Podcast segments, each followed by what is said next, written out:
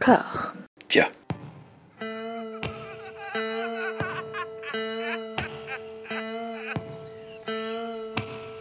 And now for something completely different. Would you like to talk about the meaning of life, darling?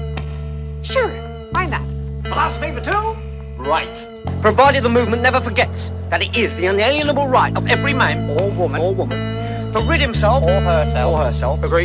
Thank you, brother or sister or sister. Where was I? I think you finished. Oh, right. I don't want to talk to you no more, you empty-headed animal food trough whopper. I fart in your general direction. Your mother was a hamster, and your father smelt of elderberries. Bonjour et bienvenue à toutes et à tous dans Discordia, le podcast qui tente d'aplanir les débats qui rongent la pop culture de l'intérieur dans une conversation apaisée. J'ai la joie pour terminer ce cycle Tsukamoto qui nous en aura mis plein la gueule. Hein. Véro, comment ça va ? Écoute, ça va. J'ai envie d'en finir quand même. Ça va. Ah bah oui, ok, bah c'est bien. C'est une bonne phrase de début. Jérémy, comment ça va ? Ça va, ça va très bien. J'allais dire ravi d'avoir découvert la, cette partie de la filmographie, mais en fait, je sais pas. Beaucoup ah, de questions. Oula, il va y avoir des Discord. Oula là là là. Mais c'est marrant parce que chaque... Euh, moi, je pensais que la première partie, c'était celle qui allait tout le monde K O et qu'après, ça irait, ça irait euh, tranquillement, une petite balade de santé, mais en fait, pas du tout. Non, non. c'est, c'est bien parce qu'à chaque fois, il y a des grosses surprises. C'est quelqu'un qui, qui garde la forme, Tsukamoto, qui a toujours envie de, de faire du mal à ses spectateurs et ses spectateurs, ils reviennent. On va évoquer en préambule la carrière de Shinya Tsukamoto, acteur qui est euh, prolifique, qui est, on en parlait un petit peu hors antenne, c'est quelqu'un qui se fond très bien dans, dans le paysage des films, par exemple euh, bah dans Shin Godzilla. Alors après, Shin Godzilla, c'est, c'est un cas particulier parce que c'est, euh, c'est un film qui, qui joue beaucoup en fait, du côté un petit peu anonyme et euh, déshumanisant et aliénant de l'administration face à la gestion de la catastrophe. Et Tsukamoto en fait, joue un scientifique à qui on demande son avis sur Godzilla et qui bredouille, en fait, qui dit bah, « c'est un gros lézard, quoi. Il a l'air dangereux ». Après, il a, eu, il a eu quand même quelques apparitions assez... Euh, assez mémorable, et notamment, Hugo, toi, tu as retenu euh, un film de Takashi Miike, avec qui il a, il a beaucoup collaboré, hein, quand même, l'air de rien. C'est, c'est un petit camarade, et tu as choisi Ichi the Killer. Ouais. Donc, je regarde des photos euh, en spare... Euh... bah écoute, je veux dire, si, s'il y a bien des photos de Tsukamoto qu'il faut sortir, c'est celle-là, quoi. Oui, oui, voilà, de sa scène finale. Bah oui, bah, et puis justement, je pense que c'est, ça fait un bon lien avec euh, ce qu'on, ce qu'on disait en off, à savoir qu'il se fond dans le décor. Là, il a un personnage dans Ichi the Killer qui, qui est littéralement fait pour ça.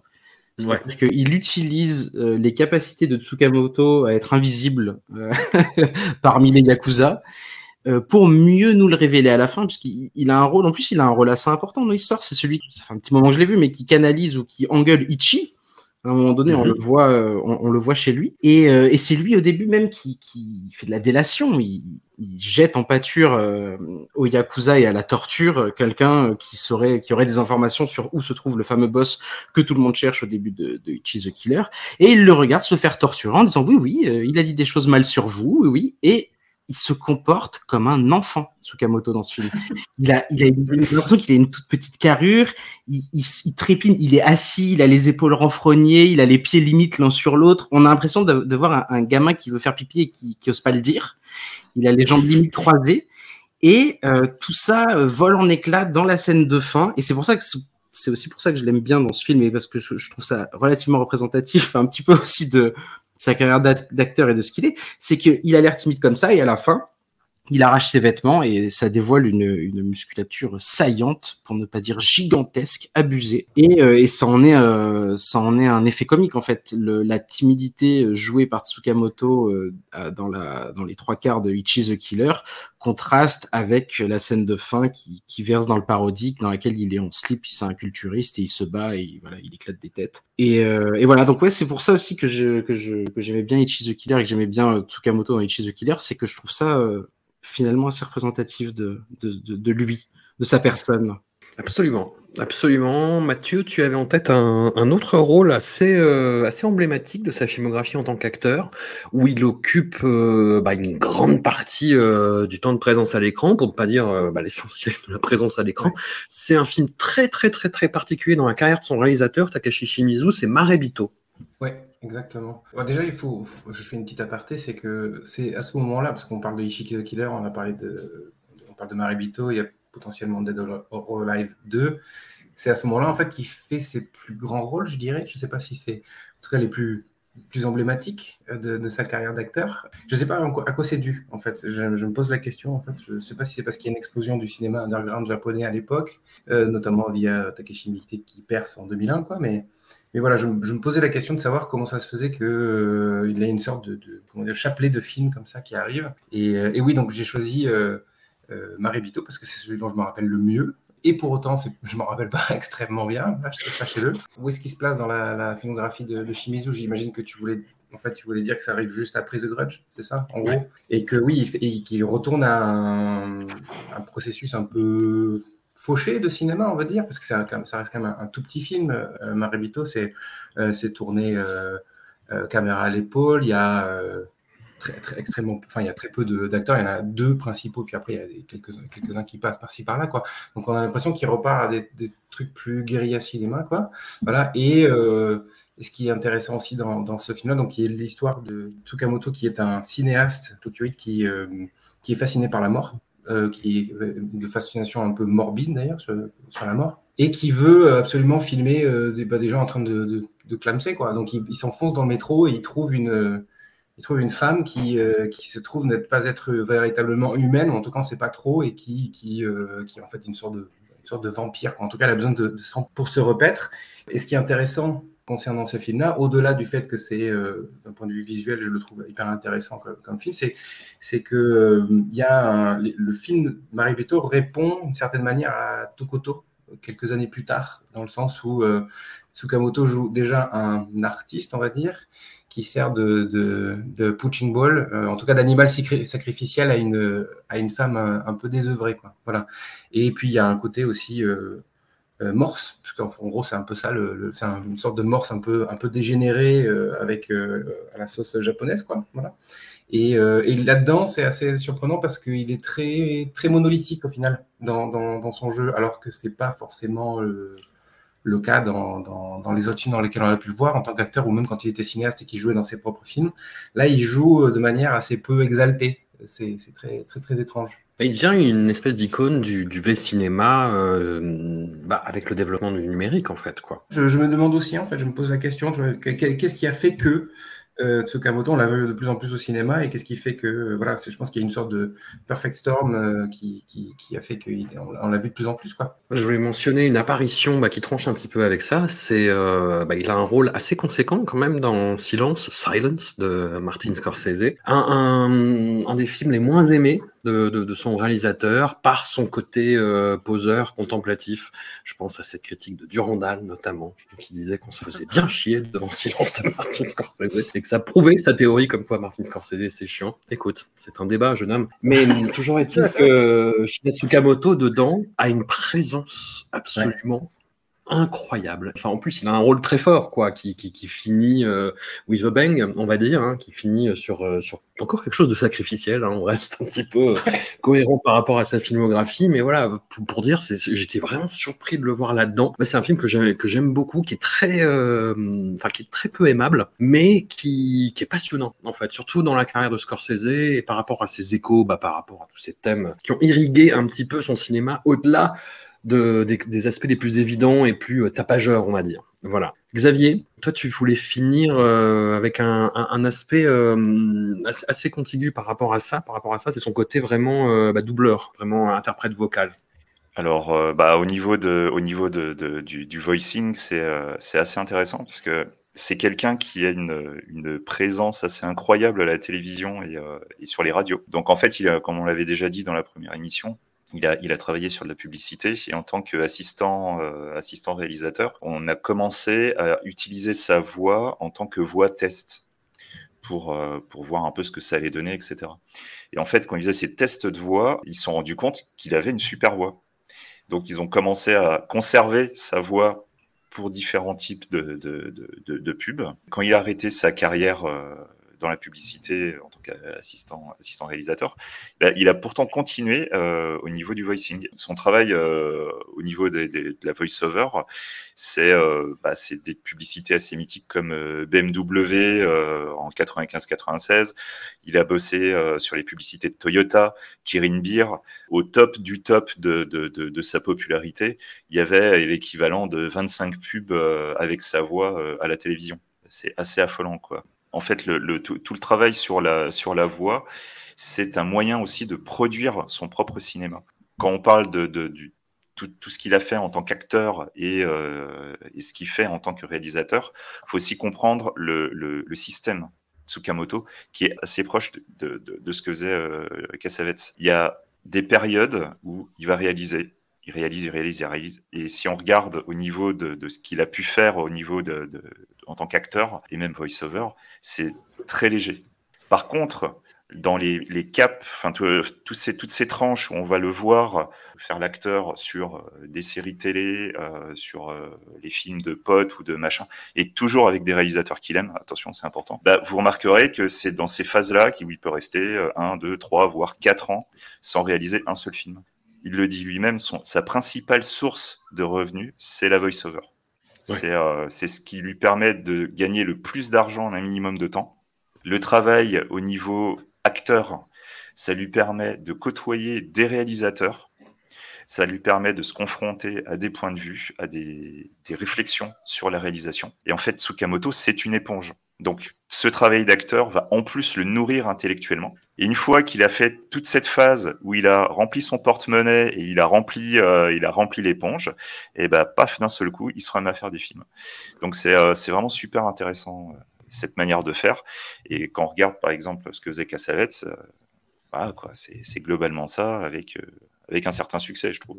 Oui, oui, après avec des trajectoires différentes, mais euh, effectivement, ça se recoupe, ça se recoupe. On va aborder bah, le premier film, on est en deux mille cinq, et Shinya Tsukamoto est engagé, euh, à l'instar d'autres réalisateurs, il me semble, pour faire la promotion d'une nouvelle caméra, une des premières caméras euh, numériques qui va pouvoir p- permettre de faire des, des longs métrages, et ça donne Haze, qui est... Euh, j'avais fait un, un sujet dans ma nouvelle sur les films euh, claustrophobiques, et c'est le, le pire que j'ai vu.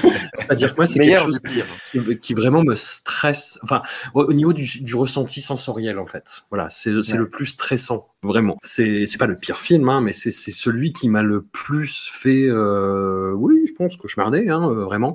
C'est-à-dire qu'on a un homme joué par Shinya Tsukamoto qui est complètement amnésique et qui se réveille dans un endroit extrêmement exigu, où ses marges de manœuvre en termes de mouvement vont être très limité, mais à un point vraiment cauchemardesque. À un moment, il va devoir se déplacer avec les dents, enfin en, en mordant un tuyau et en avançant comme ça. Enfin, ça, ça vous donne un petit, un petit peu une idée de, de ce qui se passe au niveau sensoriel dans ce film. Alors après, ça se développe euh, pour le meilleur et pour le pire. Hein. Moi, je trouve la fin ratée, par exemple. Mais ça n'en reste pas moins une tentative filmique intéressante. Après, on a vu, nous, la version longue, hein, du coup, celle qui dure un peu plus d'une heure, un peu moins. quarante-neuf minutes. Non, ouais, voilà. quarante. Un peu, un, un peu moins. Mais quel, euh, quel, quel trip, littéralement, ce truc. Xavier, tu as, tu as voulu choisir ce film. Tu aimes, tu aimes avoir mal. C'est ça, j'aime la souffrance. Euh, bah, du coup, comme tu le disais, ça a été, euh, c'est, c'est, c'est un court-métrage qui avait été commandé euh, pour faire la promotion d'une caméra. Et plus mmh. précisément, euh, donc, c'était euh, un film euh, qui s'appelait le Digital Short Film by Free Filmmakers, ouais. qui était donc un, un, un essai qui était commandé par le Festival coréen de Jeonju en deux mille cinq et qui allait, euh, qui allait être utilisé pour l'ouverture. Donc Tsukamoto, il est quand même en bonne compagnie. Euh, Sung Il-gon, euh, le réalisateur de Spider Forest, et euh, bah, Apichatpong Weerasethakul. Je suis content de l'avoir sorti. Donc, Joe, comme on l'appelait. C'est, voilà, c'est le réalisateur de Oncle Bunny. Excusez du peu.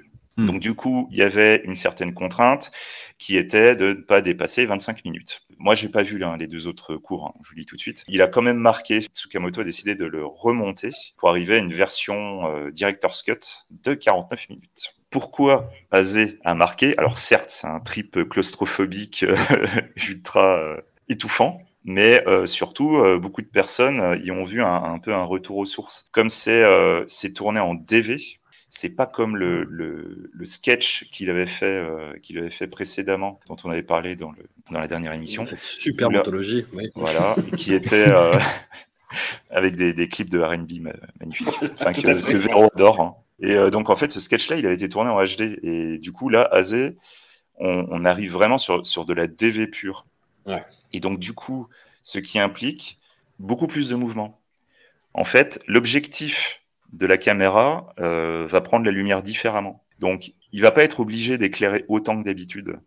Et il va pouvoir aller au plus près des personnes, tout en ayant sa caméra, bah, littéralement dans la main. Et du coup, euh, on arrive vraiment à, à, à retrouver un peu les sensations qu'il y avait dans le premier Tetsuo, quelque chose de, de, d'ultra agressif au niveau de, de l'image, les mouvements et tout. Enfin, c'est, euh, c'est assez euh, impressionnant. Et surtout aussi au niveau de la thématique. Parce que comme on n'arrête pas de l'évoquer dans nombreux de, nombre de ses films, Tokyo, c'est, c'est, c'est une ville tentaculaire qui étouffe, qui étouffe l'humain, c'est, c'est une chape de plomb et de, et de béton étouffante. Bah, là, en fait, dans Haze, c'est littéralement ça.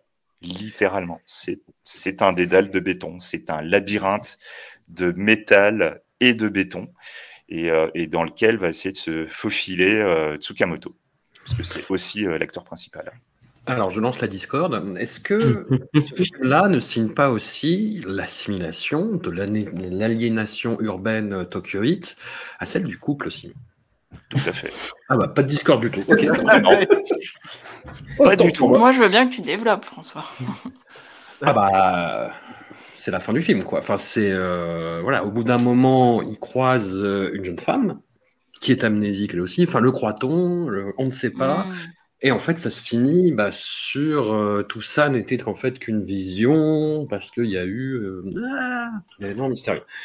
Mais euh, voilà, c'est, c'est ce qui se joue en fait dans toute sa filmographie. En fait, ouais. c'est euh, à, à la fois, enfin, les deux sont en miroir. En fait, c'est l'aliénation urbaine et l'aliénation du couple, de la famille, euh, enfin surtout du couple en fait. Quoi. Voilà, et c'est justement, ça me permet de rebondir dessus pour dire que du coup, ça fait partie de ses œuvres charnières, dont on a déjà parlé plusieurs fois au fur et à mesure de, de sa filmographie, parce que à la fois, on retrouve les thématiques du début de carrière avec la ville étouffante qui, qui écrase l'homme, et en même temps, on retrouve aussi tout, tout ce qui est, il fait un peu suite à Snake of June, Vital, euh, Lizard, et cetera, où là, il y a une véritable exploration des relations entre êtres humains.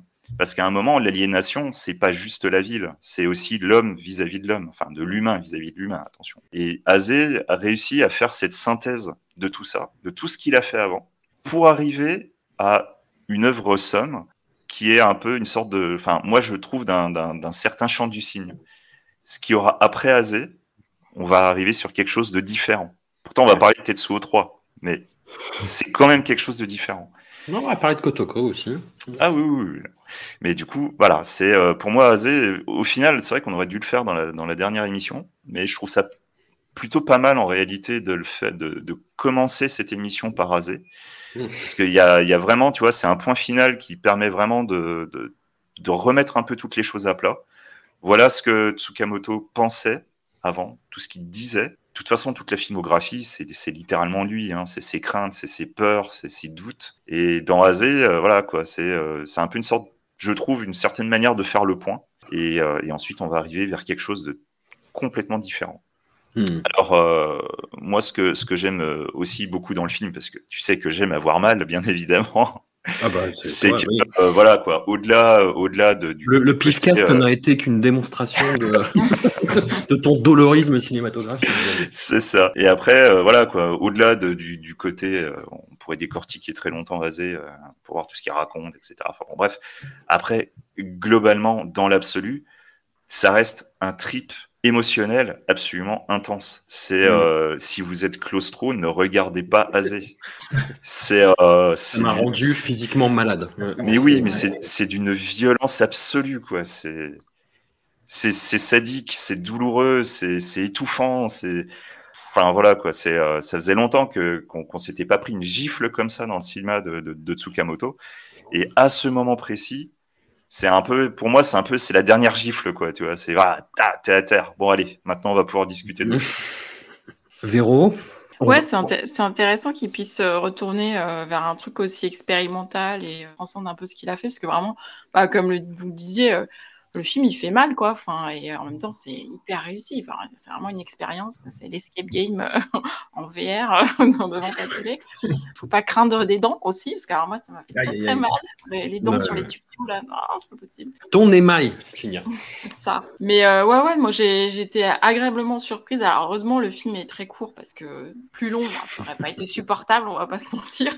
Mais juste pour les nerfs, hein, parce que c'est pas bien. Ouais, donc vraiment, euh, bonne surprise et vraiment à voir. Enfin, si par exemple les gens ont aimé Tetsuo, bah, c'est...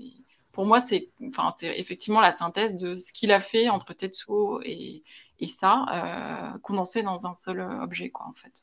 Alors aussi, méfiez-vous, on a beaucoup évoqué euh, dans les épisodes précédents, et euh, bah, je vais revenir sur le sujet, les problèmes de, bah, d'exploitation de ces films sur support physique. Et Haze, moi je l'ai découvert bah, sur... Euh, fameux éditeur anglais, en fait, Third Window Film, qui a édité beaucoup de, de Tsukamoto, et avec une copie dégueu. Et comme on disait, c'est une caméra numérique des débuts du cinéma numérique, avec les trois quarts du film qui se passe dans l'obscurité. Et donc, que les choses soient très claires, moi, sur ce D V D, je ne voyais rien. En fait, je sentais qu'il se passait quelque chose de très douloureux. Et, et là, du coup, j'ai trouvé une meilleure version où, enfin, j'ai découvert le film, avec en plus... Vous savez, bah, bah, assez rapidement, en fait, il y a des espèces de flashs de couleurs, enfin de, de chair sanguinolente rouge qui te pète à la gueule à l'écran. Et bah, enfin voilà, c'était du, du coup, c'est encore plus brutal. Et, et là, c'était plus harmonieux, disons. Enfin, ça reste brutal, hein, mais là, là, tu comprends mieux les intentions du cinéaste, ce qui se passe. Et, et voilà. Hugo, qu'est-ce que, qu'est-ce que Alors, je vais, je vais apporter un peu de discorde, du coup. Allez Parce que, parce que euh, même si je suis globalement d'accord avec beaucoup de choses qui ont été dites, je trouve qu'il va trop... Euh, c'est trop, un peu trop palos pour moi, c'est-à-dire que justement, euh, on, on en parle là, mais on en parle justement en ayant vu toute sa filmographie avant. Ouais. Si on prend Haze tout seul, eh, je suis désolé, mais tout ça, tout ce qu'on, tout ce qu'on évoque, on l'a pas, en fait. On, on l'a quand on connaît la carrière du bonhomme, mais euh, mais sinon euh, sinon ça reste un mec ben qui qui se balade dans des tunnels trop sombres et qui est obligé de se contorsionner pour pour se déplacer. Et alors je sais pas si ça tient à la copie que j'ai regardée, mais moi perso je l'ai trouvé trop, il m'a il était trop sombre trop sombre pour m'effrayer. C'est-à-dire que là au bout d'un moment je, je voyais ce qui se passait pourtant, hein, mais euh, mais ça c'était trop, c'était un peu trop sombre pour moi. Et même pour vous dire, je me suis fait la réflexion parce que on a eu quand même ces dernières années dans le cinéma, on a des, des films qui ont repris ce, ce principe, euh, que ce soit Oxygène ou Méandre, mmh. et qui ont, qui ont, voilà, qui ont copié. Et ben, euh, tu vois, Oxygène. Méandre, man... je pense qu'il a vu Haze. Hein. Enfin, c'est, c'est oui, oui, oui, Méandre, oui, complètement, complètement, oui, oui, c'est sûr et certain. Oxygène, le délire est un peu différent, mais j'ai, j'étais, euh, c'est-à-dire que quand je regardais Oxygène, j'étais obligé de me déplacer sur mon canapé. Pour, euh, pour ne pas ressentir la gêne physique de, de voir, euh, j'allais dire de voir Mélanie Laurent, mais non, de voir Mélanie Laurent enfermée. Quand même. euh, Mélanie Laurent, une actrice pour l'environnement. Voilà, une actrice pour l'environnement. Là, euh, dans, euh, dans Haze, même si, euh, même si je suis d'accord que ça condense énormément de choses de sa filmo et que je suis aussi d'accord sur le, le côté bascule, parce que après, on, on a vu euh, Nightmare Detective, ouais, le, la, la bascule est, est là. Je, je le trouvais à la fois trop sombre, un peu trop palos, un peu trop condensé, et vraiment, euh, so, soit il l'a fait pour ses, ses fans hardcore, euh, soit je, soit je comprends pas, parce que là, euh, là, ouais, pour moi, ça, ça oublie, parce qu'on parlait aussi de, de, il y a l'aspect bétonneux, mais il y a aussi l'aspect social que, qu'évoquait Xavier, et que je trouve euh, qu'on, qu'on, ne, qu'on ne ressent finalement qu'à la fin, ben justement dans ce twist, en fait. C'est que l'enferme, l'enfermement social l'a amené métaphoriquement à un enfermement physique, et je le trouve qu'on ne le ressent pas assez tout au long du film. Et, et je voudrais rajouter aussi que du coup, le, le cast, c'est donc Shinya Tsukamoto et Kaori Fuji, Kaori mmh. Fuji qui joue la femme dans Tokyo Fist. Ouais, ouais, ouais. ouais. Ouais, donc oui, il y, y a beaucoup de choses euh, qui se condensent dedans, mais ça, ça m'a pas... Euh, je, je sens que vous, quand vous en parlez, j'ai, j'ai, j'ai pas été autant dedans. Jérémy, toi qui es coutumier euh, de la douleur cinématographique aussi. Parfois, les souvenirs, c'est bien. C'est-à-dire que j'avais complètement occulté toute la dernière partie que je n'aime pas beaucoup. Mais non. Parce que moi, justement, ouais. j'aurais préféré... Rest... Enfin, on préfère rester là-dedans. J'aurais pas voulu qu'on m'explique ou qu'on on, on mette une métaphore sur, sur, sur tout ce qu'on venait de voir, en fait. Mais après, tout le reste fonctionne extraordinairement bien, euh, pour le pire, en effet. Et même moi, qui suis assez, mais je vais en, assez rétractaire par rapport au numérique, là, je trouve que justement, l'utilisation, elle est, elle est euh, tout à, totalement optimale. Par contre, je me demande vraiment comment il a tourné ça, quoi. Pas dans le sens... Euh, où il a placé sa caméra, mais où il a tourné ça, quoi. C'est, je, c'est, on... Il y a une, une gestion de l'espace dans ce truc. Euh... Je ne sais, sais pas où il, où il s'est foutu. Bah, mais... On trouve un petit clip de Making of euh, en ligne qui ouais. t'explique deux, trois trucs et tu te dis, mais ça a dû être un enfer, en fait. Oui, bah oui, oui. C'est quand il y a, y a le, l'eau qui monte avec les, les, les, les bouts de corps, tu vois, il te montre juste ça et tu fais, bah putain, ça aurait été... Moi, juste le tourner ça, j'aurais pas pu, tu vois, quoi. Et de, rien de le voir, ça me stresse. Après, euh, par rapport à ce que disait Hugo, pourquoi il l'a fait, bah, on, on l'a dit, tu vois, il y avait un côté défi en mode bah, emballe-nous un, un petit cours en, en numérique, et ce qui, une pratique parfois courante. Enfin, je, euh, par chez Mook, c'est quelqu'un qui a fait ça aussi de temps en temps, des trucs pour, pour l'iPhone, tout ça. C'est, c'est, je pense qu'il n'a pas voulu euh, chercher à faire quelque chose de, de, de, enfin, d'extraordinaire. Le, le film fonctionne quand même très bien pour un, un petit truc emballé justement pour un, un festival, mais... Euh, c'est le seul que j'avais vu euh, avec Nightmare Detective de cette partie-là de sa filmographie. Mmh. Et j'étais un peu resté sur ce souvenir de Tsukamoto en me disant bon bah il est, il est toujours là, il sait ce qu'il fait, quoi. Non, non, Haze, c'est vraiment, c'est voilà, c'est interdit aux claustrophobes, même aux. Même, je pense que même si on n'est pas claustrophobe, c'est quand même c'est. Ah c'est, c'est stressant. C'est stressant. Ouais. Mathieu, tu te trouves actuellement dans un endroit euh, exigu. euh, oui, oui euh, très contigu et il fait très chaud. Donc, euh, oui, ouais, c'est un peu, le, un peu le même esprit. Alors, moi, il y a deux choses que j'aimerais ajouter. Donc, euh, euh, donc en, en dépit de ce travail de commande, j'ai l'impression que c'est une forme de paroxysme dans le travail de Tsukamoto, dans le sens où Tsukamoto, c'est un réalisateur jusqu'au boutiste, perfectionniste, qui, dont le fantasme absolu, à mon avis, serait de faire un film seul. Et bien là, il y arrive presque, en fait. Donc, euh, évidemment, il a besoin d'un cadreur pour le filmer.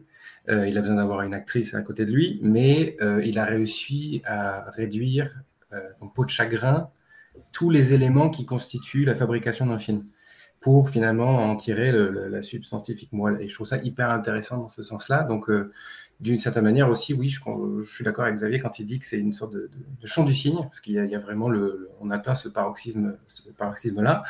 Et euh, je suis également d'accord avec Xavier dans le sens où on entame une nouvelle période avec Haze, et pour moi cette période c'est le début de sa période t-shirt sans manches, puisque on bascule sur un fashion popa qui commence dans Haze, se poursuit dans Nightmare Detective, Tetsuo trois, et je crois que même dans Kotoko il en a un. Voilà. On enchaîne sur moi le film qui m'a fait un peu décrocher, je vous avoue, du, du cinéma de, de Shinya Tsukamoto à l'époque. C'est le, le premier Nightmare Detective. Alors, sur un principe qui euh, peut, peut être intéressant et l'est à, à, à, à de mains aspects, en fait. C'est-à-dire, euh, voilà, on a un personnage, deux détectives, qui peut s'infiltrer dans les rêves, voilà, plus ou moins. Et là, on part d'une intrigue autour d'une série de mystérieux suicides provoqués par un appel téléphonique, un mystérieux « ou ».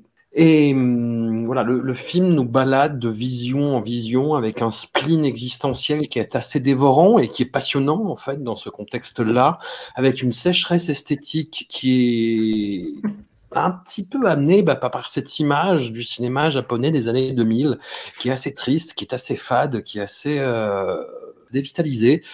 Et euh, moi aussi, j'ai eu un gros problème avec le casting, en fait. Et notamment, l'acteur principal, Ryūhei Matsuda, que je trouve impavide. Je n'arrive pas à savoir ce que ce garçon euh, véhicule. Est-ce qu'il ouais. véhicule des émotions? Est-ce qu'il véhicule des concepts? Je n'en sais rien. Après, il y a Marebito euh, dans un petit rôle, donc ça, ça relève un petit peu la sauce, mais ça ne suffit pas. Voilà, Hugo, toi, tu as choisi ce film quand même. Euh, j'ai, bah, j'ai choisi ce film, mais c'est toi qui l'as... tu, m'as bien, tu m'as bien lancé, là. Oui, j'ai choisi ce film un peu parce qu'il pue les années deux mille. Euh, un petit peu aussi parce que j'avais bien aimé certaines parties, notamment euh, référence à la J-horror, parce qu'on est en pleine, ouais. on est en pleine euh, popularité internationale de, de la J-horror. Euh, je crois que ce sont aussi, c'est, c'est même les années où, où les Américains se mettent à faire des remakes euh, ouais. de Ring, Grudge, tout ça. Et là, euh, un truc que j'ai, un des trucs que j'ai trouvé malin, il n'y a pas beaucoup de trucs que j'ai trouvé non plus très très malin dans Nightmare Detective, mais Un truc que j'ai trouvé bien, c'est qu'il désamorce d'emblée tous les mécanismes de la J R R, parce que si vous vous souvenez bien, le, la scène d'intro, c'est, c'est ce fameux Nightmare Detective qui est déjà dans un rêve. Donc au début, évidemment, on ne sait pas qu'il, qu'il est dans un rêve. Il est dans un rêve et il y a, il y a un monsieur donc, qui a l'air d'être euh, tyrannisé par euh, une touffe de cheveux longs. C'est souvent le cas dans, dans les films de la J R R. Et là, le Nightmare Detective arrive et il lui dit euh, « Ah oui, non, non, c'est de l'avortement votre, de votre femme, elle s'en veut, il y a culpabilité, euh, c'est pour ça que vous êtes poursuivi. Allez, ciao, je sors de votre rêve. Bisous. » Bisous. Voilà, j'ai résolu le problème. Et en fait, il, il, il résout en deux minutes tous les... tous les films de J-horror quasiment, euh, enfin non pas tous, mais en mode oui, oui voilà c'est un problème de culpabilité, allez. Et ça j'ai bien aimé parce que tu sens que c'est du coup c'est pas le film qu'il veut faire.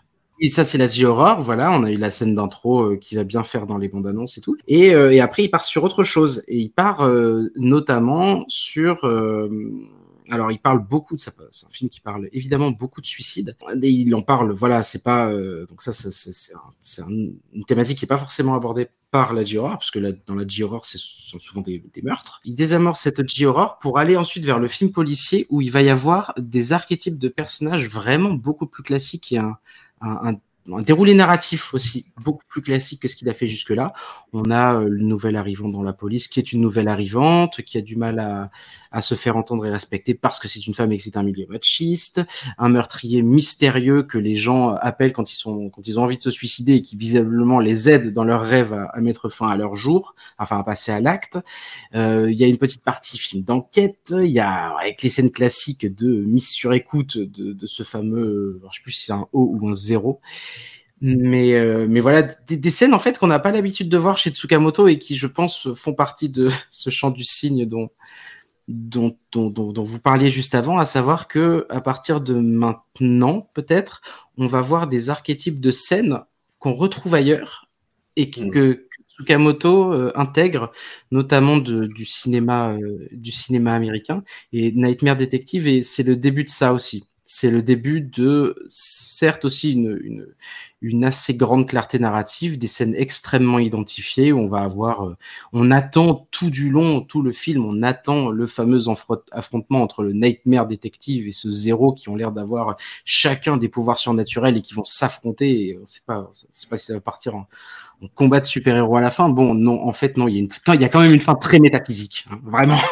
On retrouve ouais. à la fin un, un gros délire visuel très, très Tsukamoto, euh, quoique un peu plus coloré. Mais oui, non, c'est, euh, on va avoir des images très désaturées euh, pendant les rêves, euh, des alternances entre photos très chaudes et photos très froides, euh, pareil pour nous, pour, donner, pour nous donner des ambiances qui sont très contrastées, qui sont visuellement très identifiables. Donc, euh, plein de choses comme ça. Puis même, il ancre bien davantage aussi son, son récit dans, dans une forme de réel, hein, puisqu'on est en deux mille six et que euh, je crois que c'est la première fois chez Tsukamoto qu'on on a une scène de recherche web énervée, hein, avec des gros mots bien zoomés à l'écran euh, de, de, sur, sur les suicides euh, qu'il y a en ce moment. Euh. Donc voilà, des, des scènes, des, des, des morceaux comme ça, très classiques, que Tsukamoto ingère, mais je ne sais pas s'il les digère pour le coup. Je, je trouve, je pense pas qu'il les digère aussi bien que ce qu'il a pu digérer avant. Le souci aussi, c'est que c'est le premier film de Tsukamoto que je vois, sachant que c'est quand même une caractéristique de son cinéma, cet énervement, tu vois, où j'ai envie de dire, mais mec, arrête de secouer ta caméra, en fait. C'est, ah c'est, oui, ouais. Ah, c'est, ouais. J'ai, j'ai surtout l'impression que c'est un cache-misère, en fait. Tu vois, pour essayer de donner une énergie qu'il n'y a pas forcément. C'est vrai qu'aussi, c'est, c'est ce, ce type de récit, euh, normalement, appelle un budget peut-être un peu plus conséquent. Ouais. Budget que, qu'il n'a visiblement pas. Et, euh, et donc oui, c'est vrai qu'il y a un côté un peu cache-misère, euh, même si quand même euh, c'est, c'est plus classique, mais on a quand même des scènes de, de suicide, de gens qui se donnent la mort assez sanglantes, assez dégueulasses, vraiment très violentes. Et ouais, ouais, pareil, ne serait-ce que le Nightmare Detective, quoi. Enfin, le, le gars va chasser dans les rêves, donc il apparaît comme un espèce de monstre zéro dans les rêves, qui se balade avec, donc, qui tue dans les rêves, qui se balade avec un couteau et qui a la peau rouge ensanglantée. Bon, bonjour Freddy, quoi. Enfin, je veux dire, euh, à un moment donné, euh, c'est pas, euh, voilà, y a, on a l'impression que là, il, il cale un petit peu. Voilà, c'est peut-être là-dessus que je terminerai. Il cale, il cale un petit petit peu. Jérémy, notre puriste de la pellicule. Ah bah, moi, je vais dire, c'est dévitalisé. Moi, je vais te le dire, c'est moche. Ouais. Euh, ouais. Alors, c'est, ouais. c'est bizarre parce que c'est un peu comme Haze à l'époque, je l'avais vu parce qu'il était sorti d'un vidéo américain et j'avais pas détesté. Et je l'ai mm-hmm. même revu parce que je, j'avais des, des, des amis à moi qui étaient dans leur période euh, Japon, donc j'étais dit, bon, bah, allez-y, hein, j'ai ça sous la main. Mais j'ai complètement oublié le film.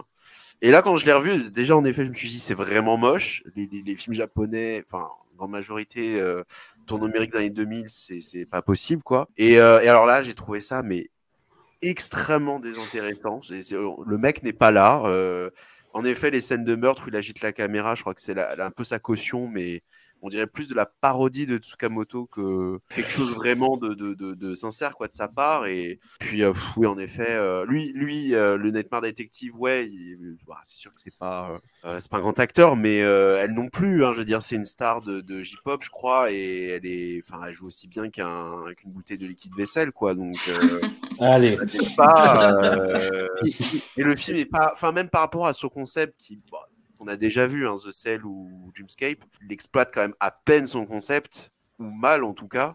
Moi, sincèrement, je pense qu'on peut dire que c'est peut-être son moins bon film. Après, c'est, c'est peut-être pas honteux, c'est peut-être pas euh, irregardable, mais euh, là, en le revoyant, j'ai trouvé que ça faisait un peu de peine quand même. Alors que le, le défi film de commande, film de studio avait été relevé avec euh, Hiruko et Gemini, mais là, euh, là, on sent que le mec est loin. Xavier, est-ce qu'il t'en reste un petit peu quand même ? Bah moi je vais amener de la discorde. Oh là là. Non, mais tu es venu oh... pour les troubles, tu es venu exactement. Au bon endroit. Je comprends vos points de vue. Franchement, aucun problème. Je comprends, je comprends. Euh, c'est vrai que de toute façon. Mais je ne vous base, respecte euh... plus. Non, et c'est vrai qu'en plus Tsukamoto, il a, il a un peu fait ça pour, euh, je vais pas dire pour s'amuser, parce que bon, quand tu vois le film, c'est, on n'est pas là pour la rigolade non plus, quoi. Mais euh, c'est une notion d'amusement, écoute, hein, pourquoi pas. Mais tu vois, il y a un petit côté euh, terrain de jeu, euh, détente, euh, qui, je pense, est... oui, bon, air d'autoroute, retraite, d'autoroute. qui, qui, je pense, était, euh, était vraiment l'idée de départ. Et je pense qu'en fait, il s'est petit à petit euh, laissé aller. Ce qui donne du coup un, un, un film assez étrange. J'ai, j'aime beaucoup le côté malin. C'est vrai que bah, la meilleure scène, c'est effectivement celle du début, euh, qui est euh, voilà quoi, où la J-Horror en prend pour son grade. Et euh, c'est, c'est étonnamment très drôle parce que malgré tout ce qu'on a pu dire sur euh, sur Nightmare Detective, il y a, y a un vrai humour dedans. Hein. Bon. Euh, Sous un certain point de vue, mais il y en a, non, vraiment. Et je suis passé pour un fou, j'ai bien compris. Non, et mais euh... tu sais, il y a des gens qui voient de l'humour chez Haneke, donc partant, moi, rien ne me surprend. Et euh, non, mais ce que je veux dire, c'est que là, là où il y a de l'humour, c'est qu'il a conscience, en fait, de, de, du truc qu'il est en train de faire, du produit qu'il est en train de, de, de réaliser. Il en joue, en tout cas, du moins, il montre euh, qu'il n'est pas dupe. Et ce que je trouve de, de très intéressant dans le film, c'est... Ok, on a parlé de, de, de, de, de plein de références, mais moi, en fait, euh, Nightmare Detective, moi, ça me fait penser à cette vieille série qui s'appelle V R cinq, où justement, t'avais euh, Laurie Singer, qui du coup, euh, suite à une invention de son père disparu et tout, machin, euh, bossait pour une agence où elle devait en fait rentrer dans le, dans le, dans le subconscient de, de certaines personnes pour résoudre euh, des enquêtes. Sauf que, bien évidemment, le truc vraiment... le plus intéressant de la série, c'était pas tant l'enquête, c'était la personne, c'était l'esprit de la personne dans lequel elle était. Et du coup, en fait, c'est la description de cette personne qui, te, qui, qui donnait toute sa saveur aux épisodes. Moi, c'est une série que je, je, j'aimais vraiment beaucoup. Et du coup, moi, je retrouve ça dans Nightmare Detective. Il y a un truc que je trouve très intéressant, en fait, de, d'avoir des personnages qui sont des clichés sur pattes. Mais dans ces clichés sur pattes, il y a, ouais. tu sens qu'il y a toujours un petit truc derrière, tu vois. Il y a, tu vois, le, le newbie, euh, le newbie qui arrive, euh, ouais, salut, machin, euh, je suis, euh, j'ai belle gueule, je suis sympa, euh, j'ai le sourire Colgate et tout, machin, qui a en fait un désir de mourir.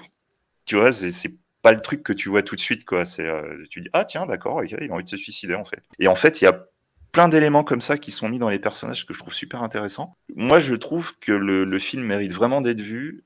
Je trouve une, une vraie beauté, alors qui, qui n'apparaît pas totalement là.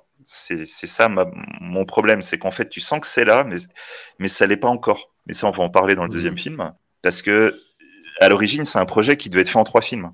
Et euh, voilà, ouais. enfin, on vous expliquera la suite plus tard. Et du coup, dans cette construction, il y a des éléments qui sont dans ce premier film qui vont prendre plus d'importance après. Mais du coup, le message, enfin, le, du, du moins la volonté de Tsukamoto, on la voit peut-être pas là tout de suite maintenant, mais je trouve qu'elle est, on la sent et elle devient beaucoup plus évidente quand on voit la suite. Et je trouve que c'est un film profondément humain et qui traite véritablement de l'humanité.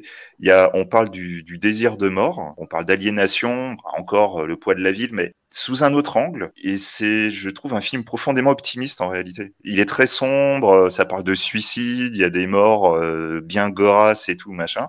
Mais ça reste un beau film, c'est un film qui parle de la vie. C'est peut-être un des films les plus optimistes de, de, de Tsukamoto. Mais il y en a un encore plus optimiste qui va arriver dans pas très longtemps.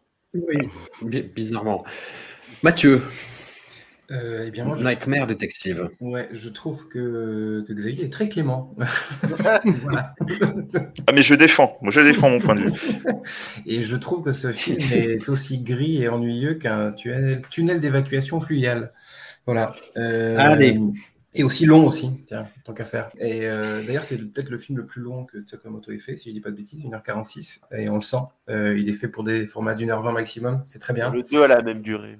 Oui, exactement, voilà, c'est un peu, un peu le même délire. Exactement. Et après, sinon, bah, j'ai pas grand-chose à ajouter de plus, si ce n'est que... Oui, bah oui, c'est, euh, c'est les Griffes de la Nuit meets euh, la mort en ligne de Takashi Miike, quoi. Enfin, une espèce de gloobie-boulga, de, de truc comme ça, de sorte de nouvelle technologie avec un, un boogeyman, quoi. Et puis, euh, après, moi, j'aime bien le. Il y a un truc que je sauverai éventuellement, c'est la présence de, de d'acteurs secondaires. Donc, il y a Ren Osugi, qui est un mec qui, qui apparaît dans les films de, mm. de Kitano, qui est toujours sympa de le voir. Et puis, et puis il y a Masanobu Ando, qui joue le, le, le jeune. Euh, détective qui, qui était le méchant dans Battle Royale, quoi. C'est toujours un plaisir de voir des, des, têtes, euh, des têtes connues, enfin des, des têtes familières, voilà. Mais à part ça, c'est vrai que c'est quand même euh, c'est très laid, quoi, hein. Moi, je, je trouve que c'est un film particulièrement laid, quoi. Je me range du côté de Jérémy là-dessus. Véro, est-ce que tu dirais, pour euh, toujours trancher cette veine réactionnaire, qu'on est face à quelque chose qui est anti-nouvelle technologie ? Euh... Je pense pas, mais c'est tout temps dans une paire. Si tu l'apprends, soit... tu l'apprends pas. Oui, alors je, je te la laisse. non, non, mais euh, oui, je pense pas que ce soit le, le propos, mais effectivement, il fait un mélange. Alors, le film a, enfin, commence avec une promesse qui est quand même assez excitante et euh, qui est pas tenue, mais euh, on va en reparler après. Mais par contre, il y a quand même plein de choses qui sont bien dans le film. Et ce que vous, vous qualifiez d'un, d'un canot, un canal d'évacuation gris.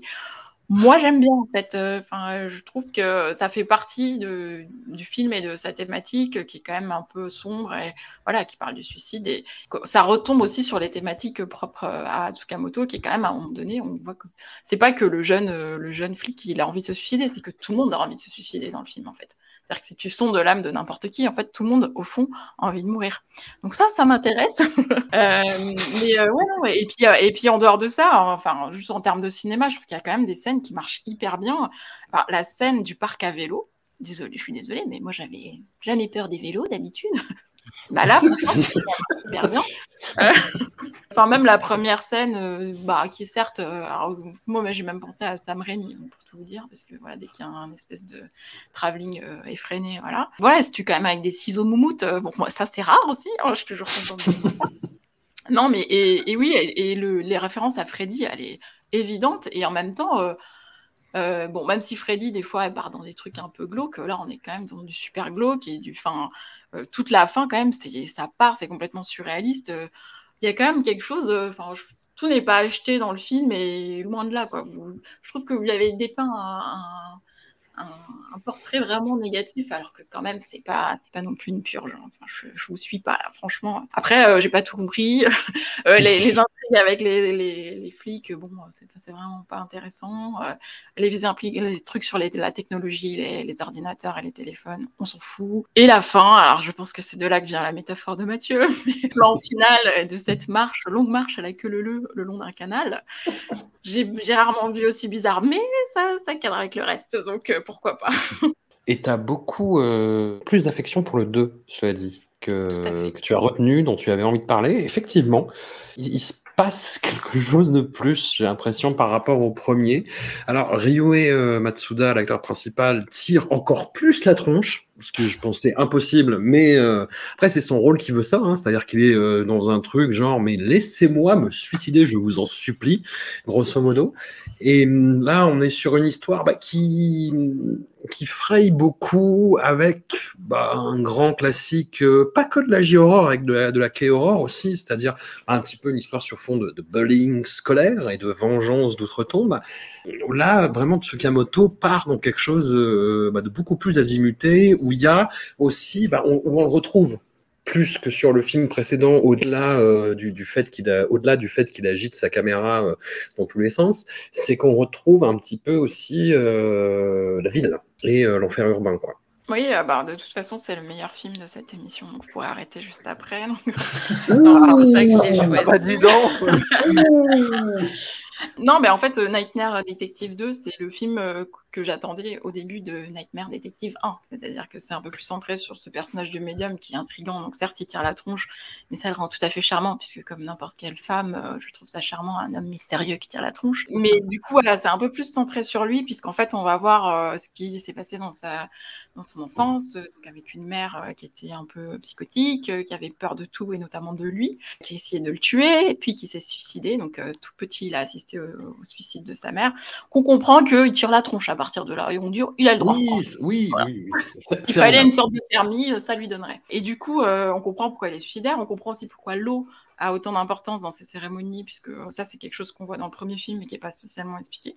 Et donc, euh, et qu'en plus, il voit des gens qui sont morts. Donc, euh, franchement, c'est pas la joie. Et il y a notamment une scène euh, au tout début où euh, il y a une espèce de défilé macabre d'enfants euh, décédés dans un accident avec une espèce de chien grotesque qui aboie. Non, mais cette scène, elle est dingue. Elle est, elle est dingue, euh, ouais, ouais. Franchement, elle est géniale. Alors, la musique, en plus, est... voilà, on n'a pas parlé, mais toujours aussi bien. Et, euh, et donc, il est contacté par une jeune fille. Et donc là, on retombe dans une espèce d'histoire, plus, comme tu dis, un peu plus J-horror, avec une jeune fille, donc des petites collégiennes qui ont fait une bêtise, qui ont fait mourir de leur ils ont fait une bêtise. Voilà. Et euh, bah, en fait, elles sont pas contentes parce que bah, le fantôme de leur copine vient les hanter. Et en fait, c'est marrant parce que, comme vous disiez tout à l'heure sur Nightmare Detective un, euh, quand on voit le premier cauchemar qui est désamorcé avec bon, bah, tout va bien, c'est juste de la culpabilité, et cetera. Là, en fait, on voit euh, ce qui se passe dans les films de J-horror et on sait jamais comment aboutit la rencontre avec, euh, avec un. un fantôme, et là, on sait ce qui se passe. Elle, elle jette un verre d'eau au visage, et donc quand on frise les cheveux, bah, ça peut faire peur. Donc du coup, euh, du coup, on comprend ce qui se passe, mais en même temps, euh, en fait, ça désamorce complètement la peur du fantôme, en fait. Et je trouve que c'est hyper malin. C'est-à-dire qu'en fait, on n'a pas tellement peur de ce fantôme. Il y a des, il y a des scènes, en fait, qui le mettent en scène, on ne va jamais le voir comme une réelle menace. Et euh, finalement, ce qui est plus, euh, ce qui, ce qui flotte sur tout le film, c'est euh, pourquoi le médium accepte finalement euh, d'aider la jeune fille, et c'est pas parce que cette jeune fille elle est tourmentée par un fantôme, c'est parce qu'il comprend que le fantôme de la jeune fille qui est morte souffrait du même mal que sa mère en fait, et c'est ça qui va l'intéresser. Les quarante-cinq dernières minutes du film, on rentre vraiment dans le dur euh, des rêves, donc un peu comme dans le premier film où ça part vraiment dans un délire, euh, ça, ça partait dans un délire surnaturel, là c'est vraiment plus... Euh, Euh, très urbain, comme tu disais, euh, on, on, va, on va avoir peur d'une cage d'escalier ou d'un ascenseur, enfin, vraiment, c'est très très bien fait, je trouve, et, euh, et puis pour finir, euh, voilà, il y a une scène finale qui nous fait pleurer, en fait, et là, vraiment, on est saisi aux tripes, et euh, je trouve que le film est vraiment réussi pour ça, en fait, et c'est, rien que pour cette scène, le film est très très bon, et voilà, si vous n'avez pas pleuré, vous n'avez pas d'âme, je vous le dis tout de suite. Ok, Roche. Hugo, euh, une âme. Ouais, alors je, je n'ai pas pleuré à la fin, mais par contre, j'ai bien noté dans mes notes, sachez-le, que j'ai trouvé la fin très émouvante. Okay. Et que je suis, je, suis, je suis assez d'accord avec Véro, même si, si non, j'ai pas pleuré, mais je suis d'accord pour, pour ce qu'elle a dit sur, sur la fin. Je lui trouve euh, des vraies fulgurances qui le sauvent, notamment des scènes du style euh, quand il va voir euh, ben, la, la jeune fille qui malheureusement est, est morte après, euh, après le bowling, et que tu as un plan de deux secondes sur l'intérieur du cercueil et qu'on voit sa tête, et ben ça me revient depuis que je l'ai vu, euh, c'est difficile à oublier ça, et euh, la scène où tout simplement il sort de, de, de, de l'adolescente dans le rêve, oui. Je trouvais ça très réussi, je sais pas, je sais pas exactement comment ça a été fait, si c'est que des effets numériques, mais c'est incroyable, cette scène elle, elle, elle m'a bluffé, ouais. Et y a, il a, en fait, c'est un film qui a des... Alors, il y a notamment cette scène du miroir qui est très... Cla... Enfin, il, il va jouer sur des ressorts très classiques où on l'attend pas forcément euh, là-dessus, mais euh, en dehors de ces quelques ressorts très classiques, de, euh, voilà, il y a des, des, des fulgurances dans des scènes qui sont vraiment terrifiantes, et la, la parade en fait partie, avec le chien complètement désarticulé qui a la langue qui sort et qui aboie. Là, il, il cherche, là pour le coup, il y a vraiment un truc explicite de, d'essayer de, de faire peur avec des images. Ça, plus euh, le côté, ce que j'ai bien aimé, c'est que la jeune fille, en fait, t'as l'impression que celle qui demande de l'aide au, à, à Kyoichi, t'as l'impression qu'elle lui demande de l'aide parce qu'elle a vu des films de J-horror, c'est-à-dire qu'elle sait qu'elle va être hantée, elle sait qu'elle va, euh, elle sait qu'elle va euh, subir le courroux du fantôme, et du coup elle lui demande, elle, elle lui demande en fait, c'est ça le film, c'est qu'elle lui demande euh, d'utiliser ses capacités pour rentrer dans un rêve et pour lui demander pardon dans un rêve. Et ça, je trouvais ça pas mal. Je, je trouvais l'idée, euh, le fait qu'elle prenne les devants et tout, tout et que finalement. Euh, Enfin, si je me souviens bien, c'est ses copines qui, qui, qui s'en foutent d'avoir, euh, d'avoir tué une de leurs copines, et bah, il leur arrive. Euh, je, je crois pas qu'il leur arrive quoi que ce soit. Donc, ça, j'ai trouvé ça plutôt malin. Sinon, euh, ouais, non, la, après, la J-horror s'accompagne toujours d'un sound design un peu particulier qui, là, est très respecté aussi. Des craquements, euh, des craquements d'os, ce genre de trucs, euh, avec le, le volume, les potards euh, montés à fond, euh, ça, on les a. Après, je trouvais le film, et on est d'accord qu'il commence dans quelque chose de beaucoup plus campagnard et de beaucoup moins urbain aussi.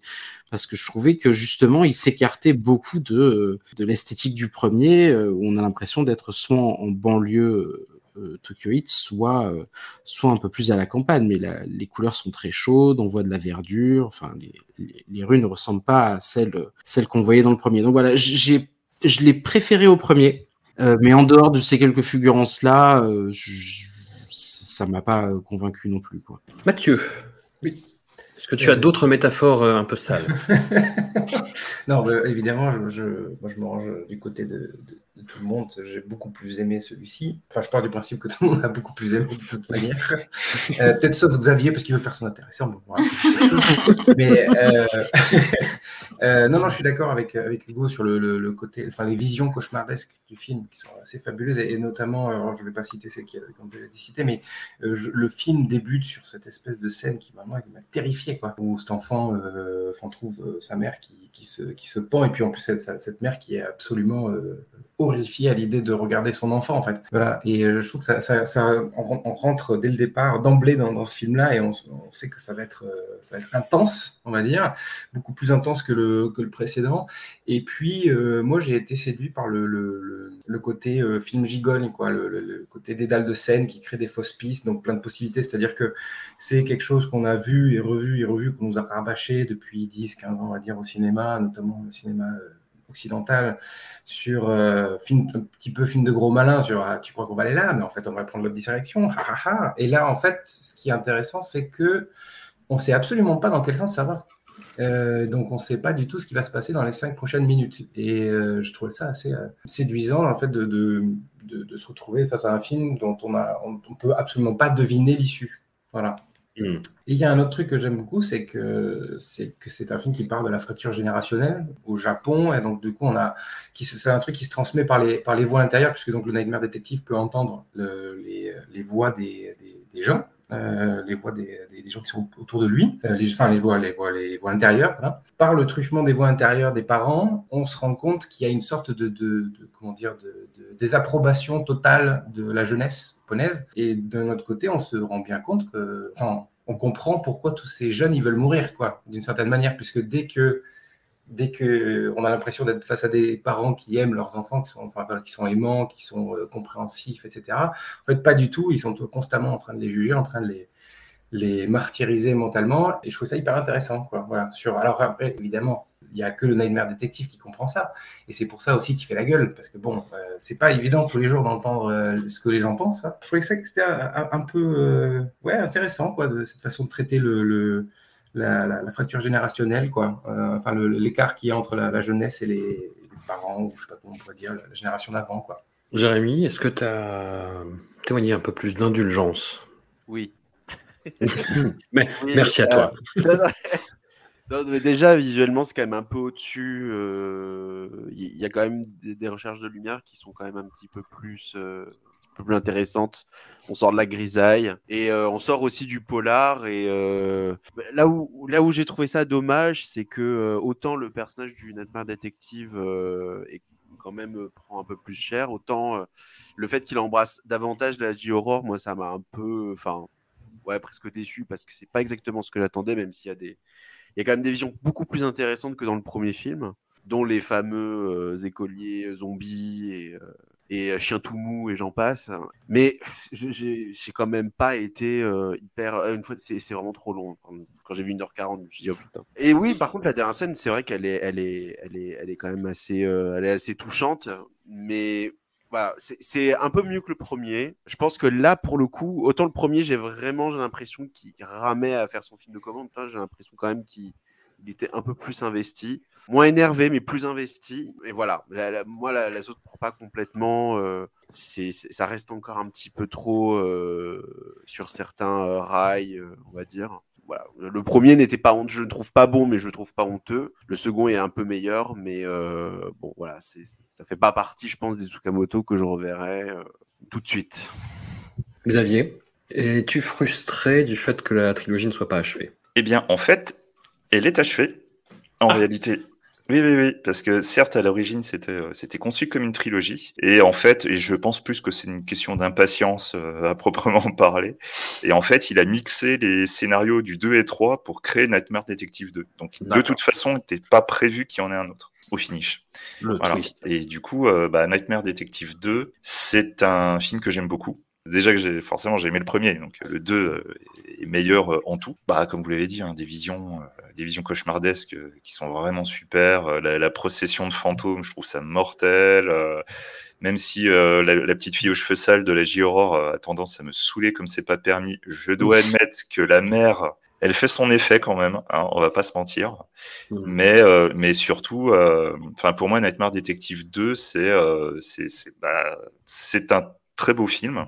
Et justement, je, je pense que c'est vraiment dans ce film-là où, où Tsukamoto te dit clairement ce qu'il a voulu faire avec le film. Et à un moment, tu as le personnage principal, le Nightmare Detective, qui dit « Ton problème de cauchemar ne m'intéresse pas, mais je vais t'aider car ton histoire me fait penser à ma propre mère. » Et pour moi, c'est là le, le, le, le point central des Nightmare Detective. C'est qu'en fait, on s'en fout des cauchemars. C'est pas, c'est pas le truc le plus intéressant. Et du coup, tu te rends compte... À la, à la différence de réalisation du deuxième, et je parle pas de, du côté plus réussi des, des scènes horrifiques, hein, parce que pour moi les scènes horrifiques, je pense que même si elles sont, euh, elles ont cette petite couche de, de, de symbolisme qui est plutôt intéressant, euh, je pense aussi que c'est un, un truc qui a peut-être été demandé par le studio, je ne sais pas, euh, enfin bon bref. Mais euh, quand je parle de, de réalisation pure, c'est ce qui avait été évoqué, c'est le, le fait que d'un seul coup on est dans un environnement moins urbain, et en fait c'est normal pour moi. C'est, en fait, c'est un diptyque véritablement sur la dépression. Le ouais. premier, on a des pulsions de mort, le monde est gris, comme tu le verrais en tant que dépressif. Voilà, plus rien n'a de saveur, tout est froid, tout est, euh, tout est lancinant.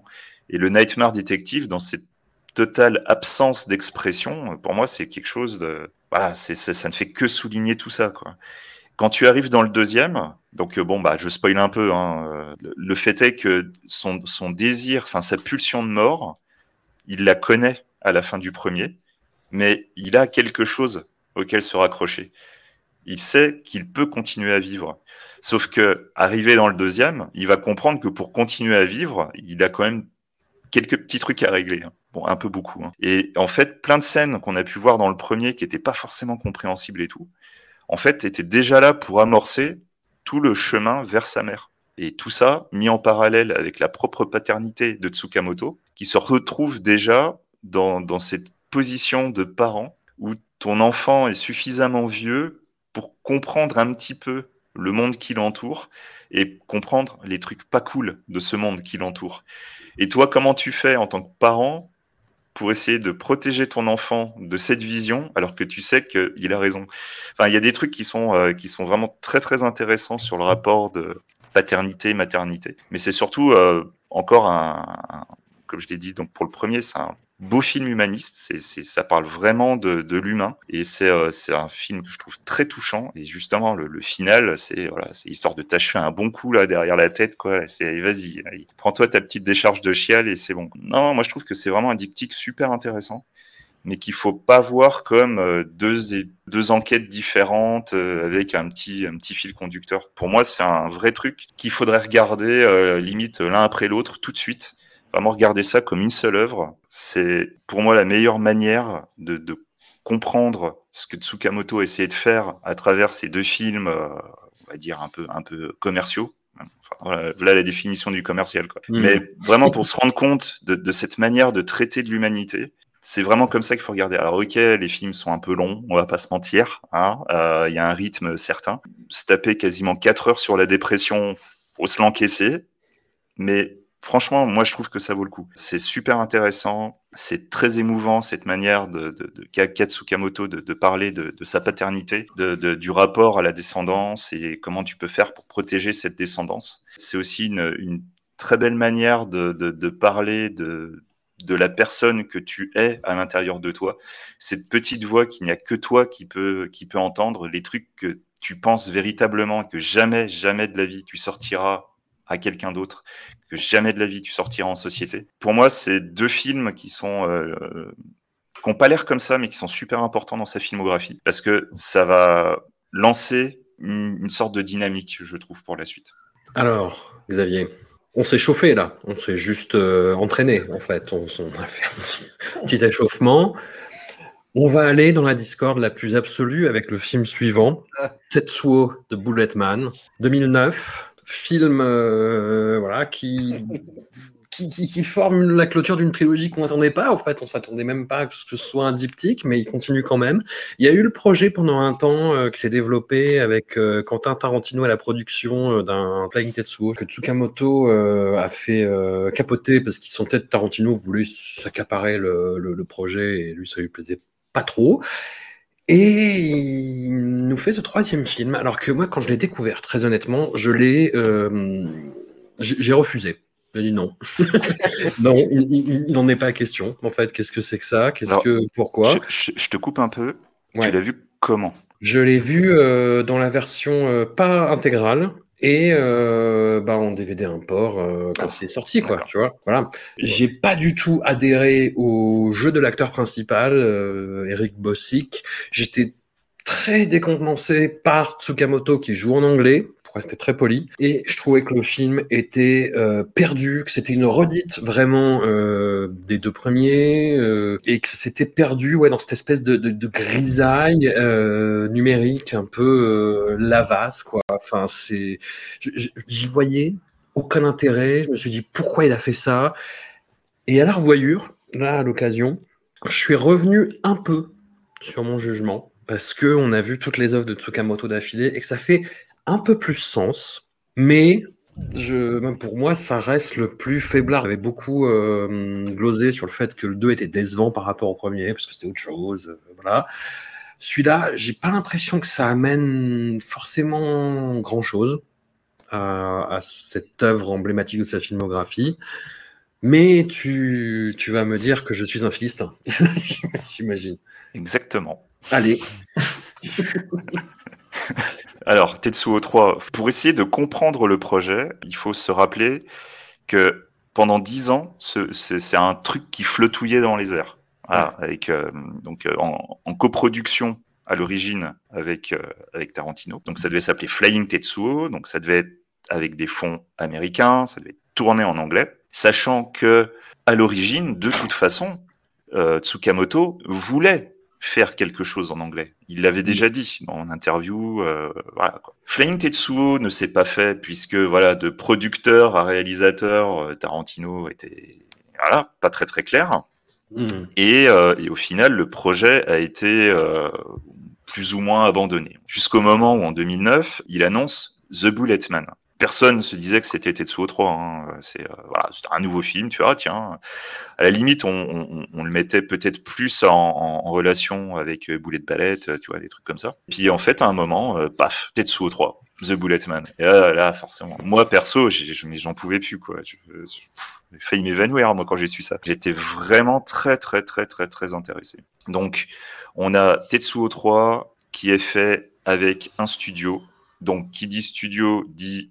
Ah bah tiens, là il va y avoir de l'argent et tout, machin. Est-ce une bonne chose, une mauvaise chose ? On va voir.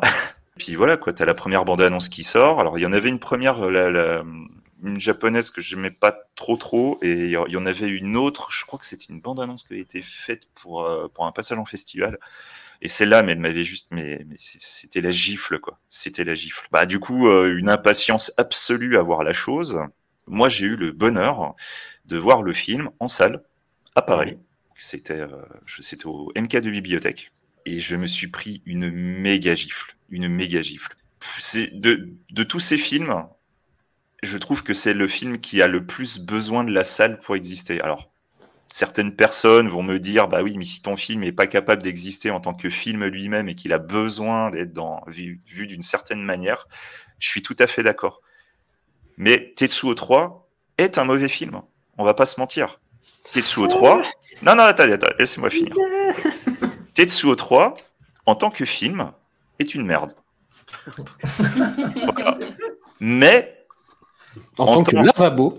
En tant qu'œuvre, en tant que happening, en tant que, que, qu'œuvre de Tsukamoto, ouais. Pour moi, c'est, un, c'est, c'est une de ses meilleures œuvres. Je vais m'expliquer. Le film a été conçu pour un marché américain à l'origine. Tout, le, tout ce qui a été euh, amené, enlevé, réécrit pendant dix ans à peu près, a euh, façonné un certain projet. Donc, on est encore une fois dans un film qui est une variation et non pas une suite. Donc, le premier, c'était le métal et la chair. Petit à petit, on est arrivé sur la notion d'arme. Sauf que quand on regarde le Tetsuo Director's Cut, enfin le First Cut dont j'avais parlé, il y a une scène dedans qui incluait justement une première arme. Ouais. Ensuite, donc dans le deux, on voit ces canons au niveau des bras, à la cobra et tout, machin, qui, qui, qui amène déjà une notion d'armement. Tetsuo trois, on est dans l'armement de guerre. Là, la transformation n'est plus juste un simple canon. C'est, tu, tu deviens limite un char d'assaut, quoi. C'est un truc... Euh, voilà. Toute cette idée, enfin tout, tout ce qui a été travaillé, a été en même temps perverti par le nombre d'années. On sait ce que c'est que la réécriture, la réécriture, la surécriture, qui est euh, d'ailleurs un des grands fléaux, euh, je trouve, au niveau des dialogues, euh, par exemple dans le cinéma français, où tu perds, tu perds de cette, de cette fraîcheur, cette spontanéité. Et moi, je trouve que c'est ce qui est arrivé à Tetsuo trois. Il a voulu, du coup, en faisant The Bulletman, se focaliser sur un, une notion internationale, pour un point de vue très pragmatique de budget, et cetera. Ce qui lui permettait d'avoir un budget plus, plus important pour euh, bah, faire des scènes qu'il n'avait pas pu faire auparavant. Quand on voit le film, alors, elles ne sont pas non plus légion, hein, attention. Ensuite, du coup, comme il a voulu se... s'axer sur l'international, forcément, la structure même de son film va s'en ressentir. Il y a une, une volonté de, de, d'une écriture, on va dire, plus classique, plus propre, plus sobre, avec beaucoup d'explications, beaucoup trop d'explications. Oui. Et du coup, on s'éloigne totalement de, la, la, de l'essence des Tetsuo, qui était son symbolisme. Et du coup, à créer à tout prix une histoire cohérente de science-fiction, eh ben, on dilue complètement la fait, la, l'aspect symbolique. Et c'est vraiment dommage, parce que pourtant, le film, il en a mais tellement sous le coude. À partir du moment où on, se, on, on arrive à s'éloigner de ces tunnels chiantissimes, où on est en train de t'expliquer l'histoire, c'est même pas on te raconte une histoire, c'est on t'explique une histoire. Quand tu as fini de te taper ces putains de tunnels, d'un seul coup, là, là tu retrouves Tsukamoto, avec des scènes... mais Mais ces scènes, mais elles sont tellement dingues, je suis désolé, en salle, rien que le début du film, où t'as Chu Ishikawa qui est en train de gratter son métal et tout, machin, c'est... Pff, moi, j'en avais des frissons dans la salle, vraiment, c'est... Euh, j'ai, j'ai, j'avais limite les, les, les doigts, mais qui étaient encastrés dans le siège, quoi. Et petit à petit, quand on va avancer dans le film, on va se rendre compte que le vrai intérêt de Tetsuo trois, c'est la furie. Jamais il a montré la furie de... de manière aussi extrême, aussi pure. Ça, je suis d'accord. C'est au niveau... Euh, il y a plein d'éléments qu'on peut retrouver euh, à différents moments. Il y a le, il y a la notion de vengeance, on va reparler pour, euh, pour Killing, euh, et cetera. Enfin, il y a plein d'éléments qui, qui sont là, euh, qui vont être réutilisés. Mais d'un seul coup, il arrive à retrouver le flux, le flot de, de, de, de, ce qu'il faisait, euh, de ce qu'il faisait avancer avant. Moi, j'ai un pote qui, lui, refusait de voir Tetsuo trois en me, en me disant que Ben, Tetsuo trois, ça m'intéresse pas de voir un mec de cinquante piges qui essaie de refaire le film de, de, de ses vingt ans. Alors, mm. ok, c'est un film de rebelle et tout, machin, euh, voilà, ouais, contre la société, no future et tout, machin. Mais justement, l'intérêt de Tetsuo trois, c'est en même temps d'avoir ce mec de cinquante ans qui revoit son œuvre qu'il a fait précédemment, qui arrive à retrouver la furie. Et à partir du moment où on se contrefout royalement de, de toute l'histoire de science-fiction, et qu'on on part sur la furie, on part sur la colère, bah là, on arrive à une œuvre admirable dans sa filmographie. C'est un truc de malade. Il y a des scènes de dingue. Il y a une scène avec un SWAT qui va rentrer dans son appart. Oui, non mais, mais... voilà. Ah oh, la c'est... vache, mais comment c'est... c'est on, on arrive à un, à un degré d'abstraction totale. C'est, tu, tu vois plus rien, mais tu ressens tout. tu sens, non mais tu sens la peur, tu sens la douleur et tout machin. C'est absolument mais waouh. Wow. Après, je précise, moi je l'ai vu en salle. J'avoue que là, en le revoyant, je l'ai vu, euh, je l'ai vu sur mon Blu-ray chez euh, chez Blackout. Mais ça n'a pas fait le même effet. Ça, je suis d'accord dans la deuxième partie en fait, mais tout le mmh. début, toute la mise en place est hyper laborieuse. Le mec, je suis désolé, mais il joue hyper mal. C'est pas sa faute, hein. C'est pas, c'est pas un comédien a priori. Mais euh, mais tu vois par exemple quand il y a le, le générique et que t'as ces plans du mec qui est pris euh, bah de de de de soubresauts parkinsonien parce que le métal commence à le à le pénétrer et t'as ces plans, tu vois, où il projette, où t'as ses cheveux qui projettent de l'eau, et puis t'as le Chu Ishikawa qui fait du, du freestyle sur tonneau derrière. Et, et, mais, mais, enfin, j'ai trouvé ça ridicule. Enfin, je me suis dit, mais qu'est-ce que c'est que cette Zumba, quoi? Qu'est-ce que c'est? Qu'est-ce qui se passe, en fait? Qu'est-ce que c'est que ce truc, quoi? C'est, il a complètement, il est, il est aux fraises, quoi. Mais, t'as cette colère qui arrive derrière, effectivement, dans la deuxième partie. Mais la mise en place, elle est ratée, c'est laborieux, il y a des trucs qui ne marchent pas, je suis désolé. C'est, c'est, et c'est terrible à voir. Je, j'ai trouvé ça terrible à voir. Ah, tu es dur, tu es dur. Mais moi, je pense, après c'est une interprétation personnelle, je pense que justement, toute la première partie, c'est, c'est la problématique qui est liée à la réécriture, à ouais. mon avis. Je pense que c'est vraiment ça qui, qui, qui dessert le projet. Après... Le, le, l'acteur principal, ça apporte aussi une touche vraiment étrange. Il y a, mmh. euh, ouais, ouais, il y a un, il y a un, il y a un vrai sentiment d'étrangeté. Mais c'est vrai qu'il faut arriver dans cette phase de fureur pour que d'un seul coup, le, le, le film se, se, se révèle, qui se, voilà, qui te prenne vraiment aux tripes. Et, euh, et d'un point de vue, euh, d'un point de vue thématique, c'est pareil. À un moment donné, t'as l'impression qu'il se rappelle que voilà, quoi, c'est, il y a ses némésis en face de lui, qui est joué mmh. encore une fois par, par Tsukamoto.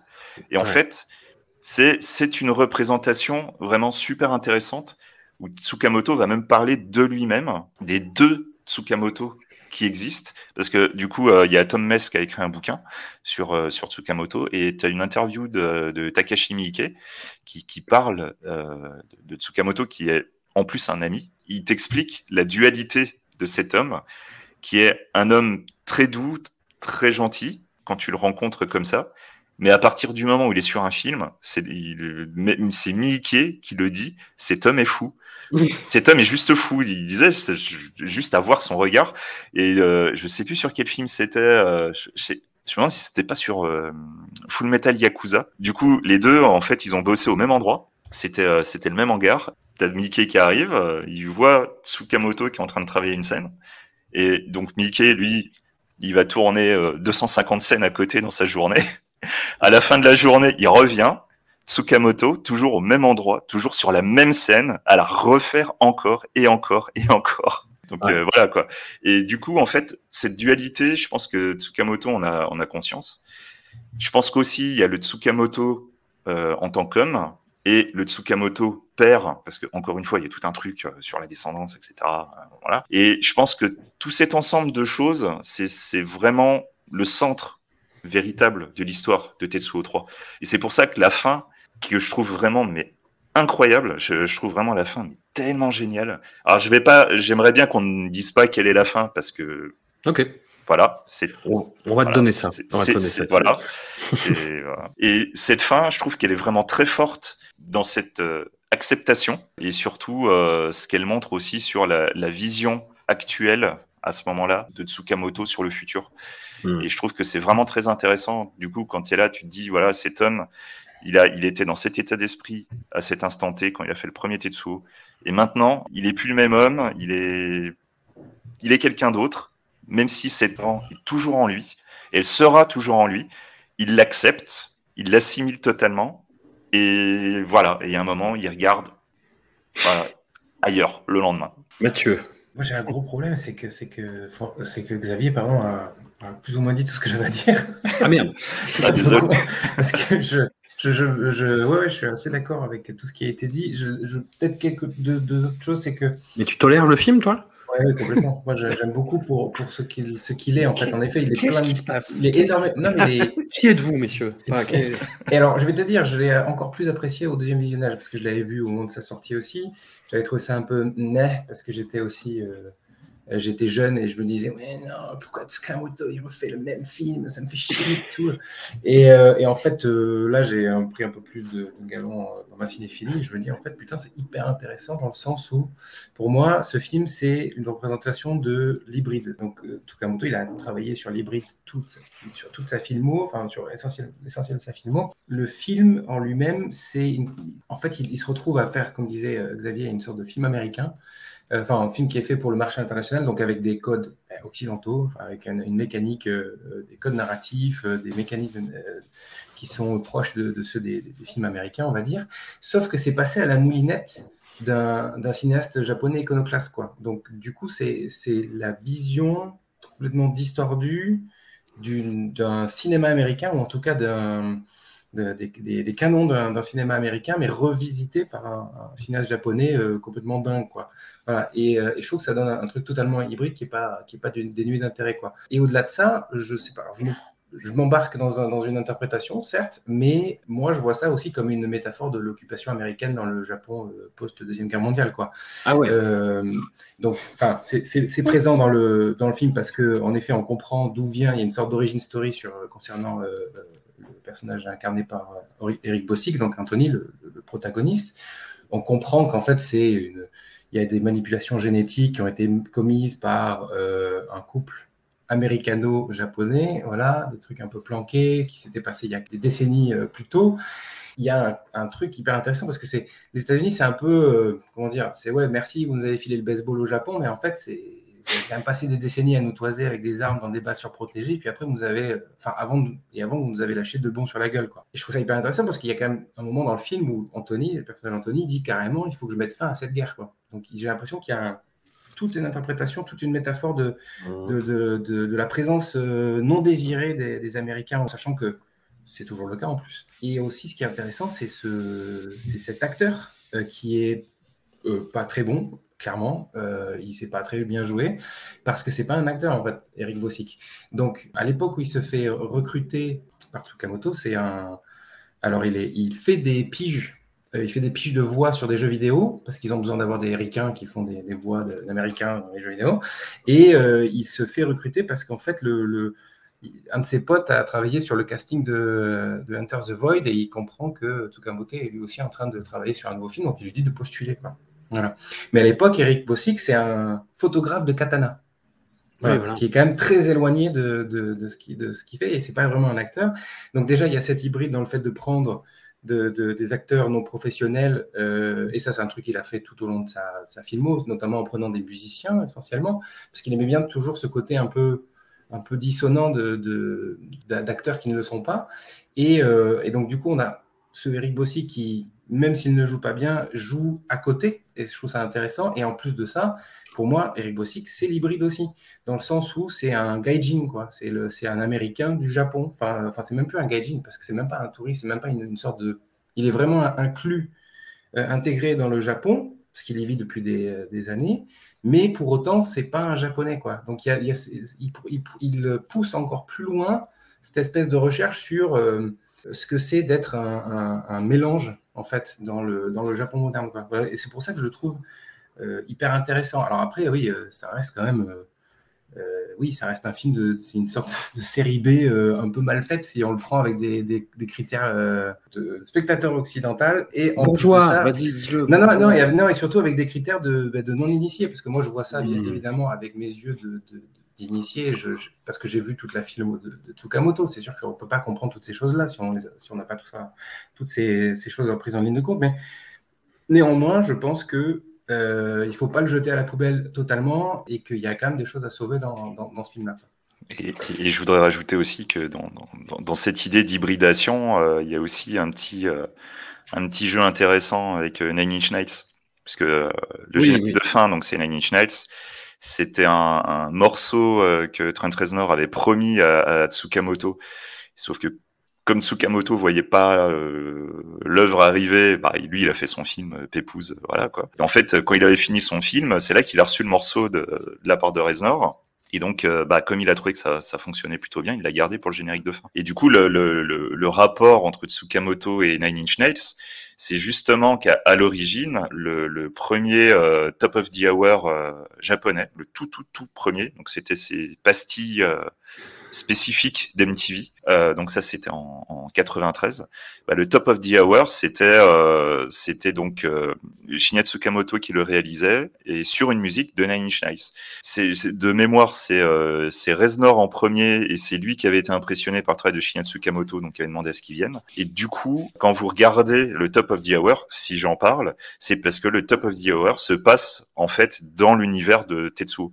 Ouais. Donc c'est euh, voilà, ça c'est se cinquante... trouve sur YouTube. Hein. Voilà, ouais. Ça se trouve sur YouTube et tout. C'est cinquante secondes de pur Tetsuo et c'est intéressant justement parce que voilà quoi, t'as, t'as tout ce côté M T V, donc les États-Unis qui ont quand même nourri une certaine manière de de, de voir euh, la télévision, et cetera.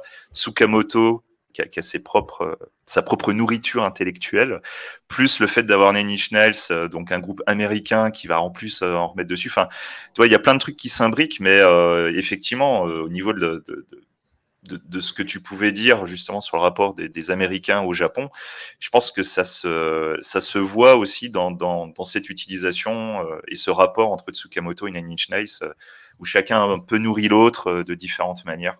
Jérémy, dis-moi que je rêve. Les cinquante secondes de ce spot T N T sont certainement bien meilleurs que Bullet Man.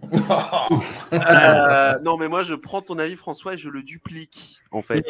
Sauf que moi, il n'y a pas eu de... Parce que c'est la première fois que je le voyais, parce que j'ai toujours refusé de voir ce film. Non, mais pourquoi, en fait ? Et quand je l'ai vu, je me suis dit, pourquoi, aussi ? À part le fait qu'il, qu'il prouve que... Oui, oui, il est capable encore de... de...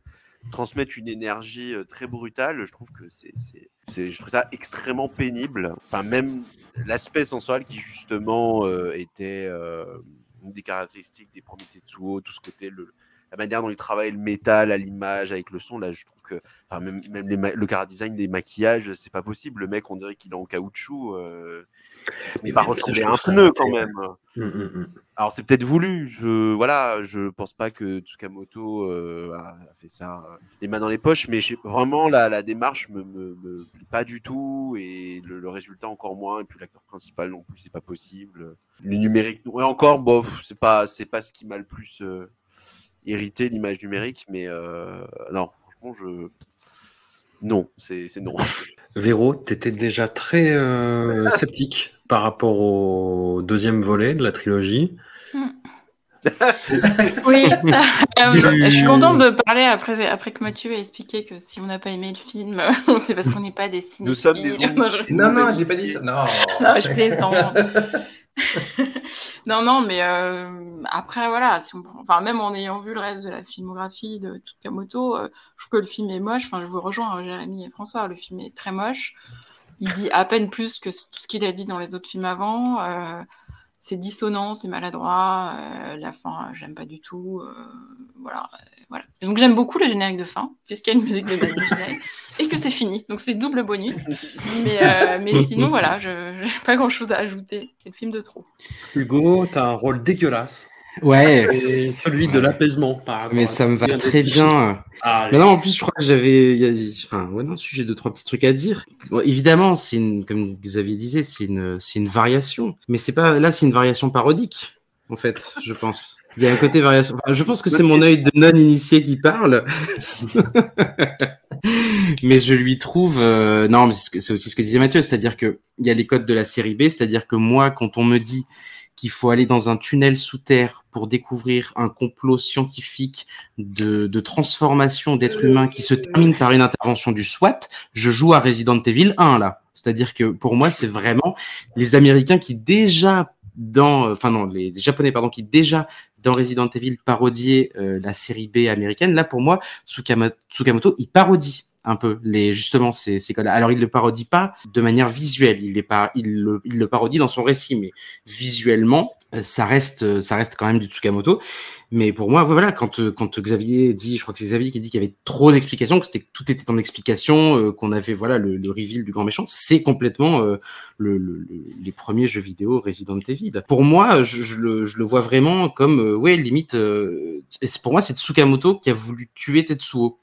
C'est-à-dire que là, il y a mis un espèce de terme aussi, d'une manière, bah, à la fin aussi, enfin, il, il est dedans, quoi. À un moment donné, il se fait tuer par sa créature, d'une certaine manière, et, euh, enfin, pas, c'est pas la sienne, mais, mais, mais, mais vous me comprenez. Et donc, non, pour moi, il y a, il y a, il y a une, on est, on est presque sur la variation parodique. Je, je suis, je suis d'accord aussi avec ce que t'as dit, François, c'est-à-dire que, enfin, je crois que c'est toi qui l'as dit, la deuxième partie est quand même bien plus regardable que la première. Et, et parce que, bah, voilà, quoi, t'as la scène, t'as, t'as, c'est une longue scène d'action, hein, l'intervention du SWAT. C'est, c'est finalement, c'est, c'est pas si souvent que, que chez Tsukamoto, t'as des, t'as des scènes d'action, on va dire, classiques, militarisées comme ça, de cette manière. Et sur ce qu'a dit aussi, parce que je prenais des notes, hein, quand même, parce que comme vous avez beaucoup parlé, euh, sur, sur Takashi Miike, il a Tsukali, il a Tsukalité, voilà. Ah, tiens, voilà, on a, on a trouvé un, un nouvel adjectif. Magnifique. La, la dualité de Tsukamoto. Bah oui, pour moi, c'est ce qu'il a voulu montrer dans, euh, Enfin, c'est, ce qu'il, c'est le rôle qu'il lui a donné dans, dans ce que je disais au tout début, euh, dans Ichi the Killer, c'est-à-dire que euh, il, il est dual, il est tout gentil, puis à la fin il casse des gueules. Et c'est pour ça que je trouvais que c'était très représentatif aussi de, sans doute, de, de, de, de ce qu'il était, même si je l'ai j'ai jamais rencontré, mais de ce qu'il était en vrai. Et pour moi, euh, bah oui, non, euh, le troisième Tetsuo, il, il, il échoue, mais ça dépend comment on le prend, on va dire. Ça, oh, je, j'ai fait une, t'as vu, j'ai fait une fin tiède. Mmh. Ça va.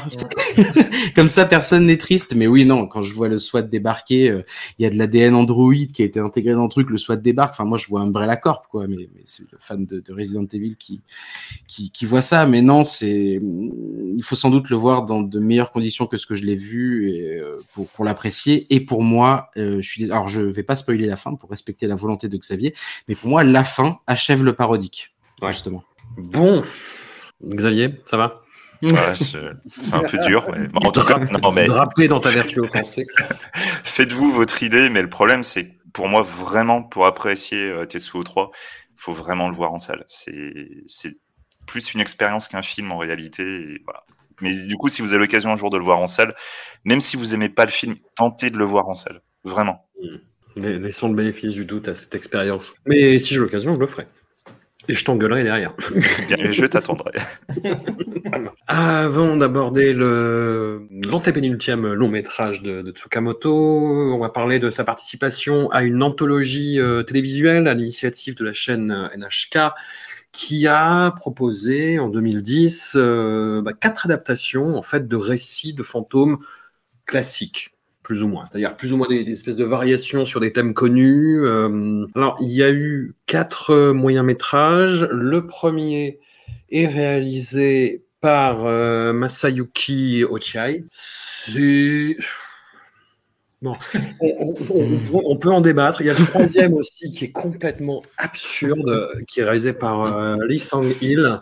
C'est l'histoire d'un, d'un prêtre avec un nez difforme et euh, le maquillage est fait de telle façon que euh, bah, il a une bite à la place du nez, quoi. Et, euh, et je n'ai vu que ça. Et j'ai, j'ai pas réussi à me concentrer sur la suite de l'histoire, en fait, qui, qui est pas très intéressante par ailleurs. Et donc voilà. Et euh, le, le quatrième signé euh, Hirokazu Kore-eda. Euh, est très beau, très sensible. C'est, c'est euh, sur le deuil d'un couple euh, qui a qui a perdu euh, un, vraiment un, un jeune garçon euh, quasiment euh, mort du nouveau-né et euh, qui a un autre garçon après, mais le spectre revient.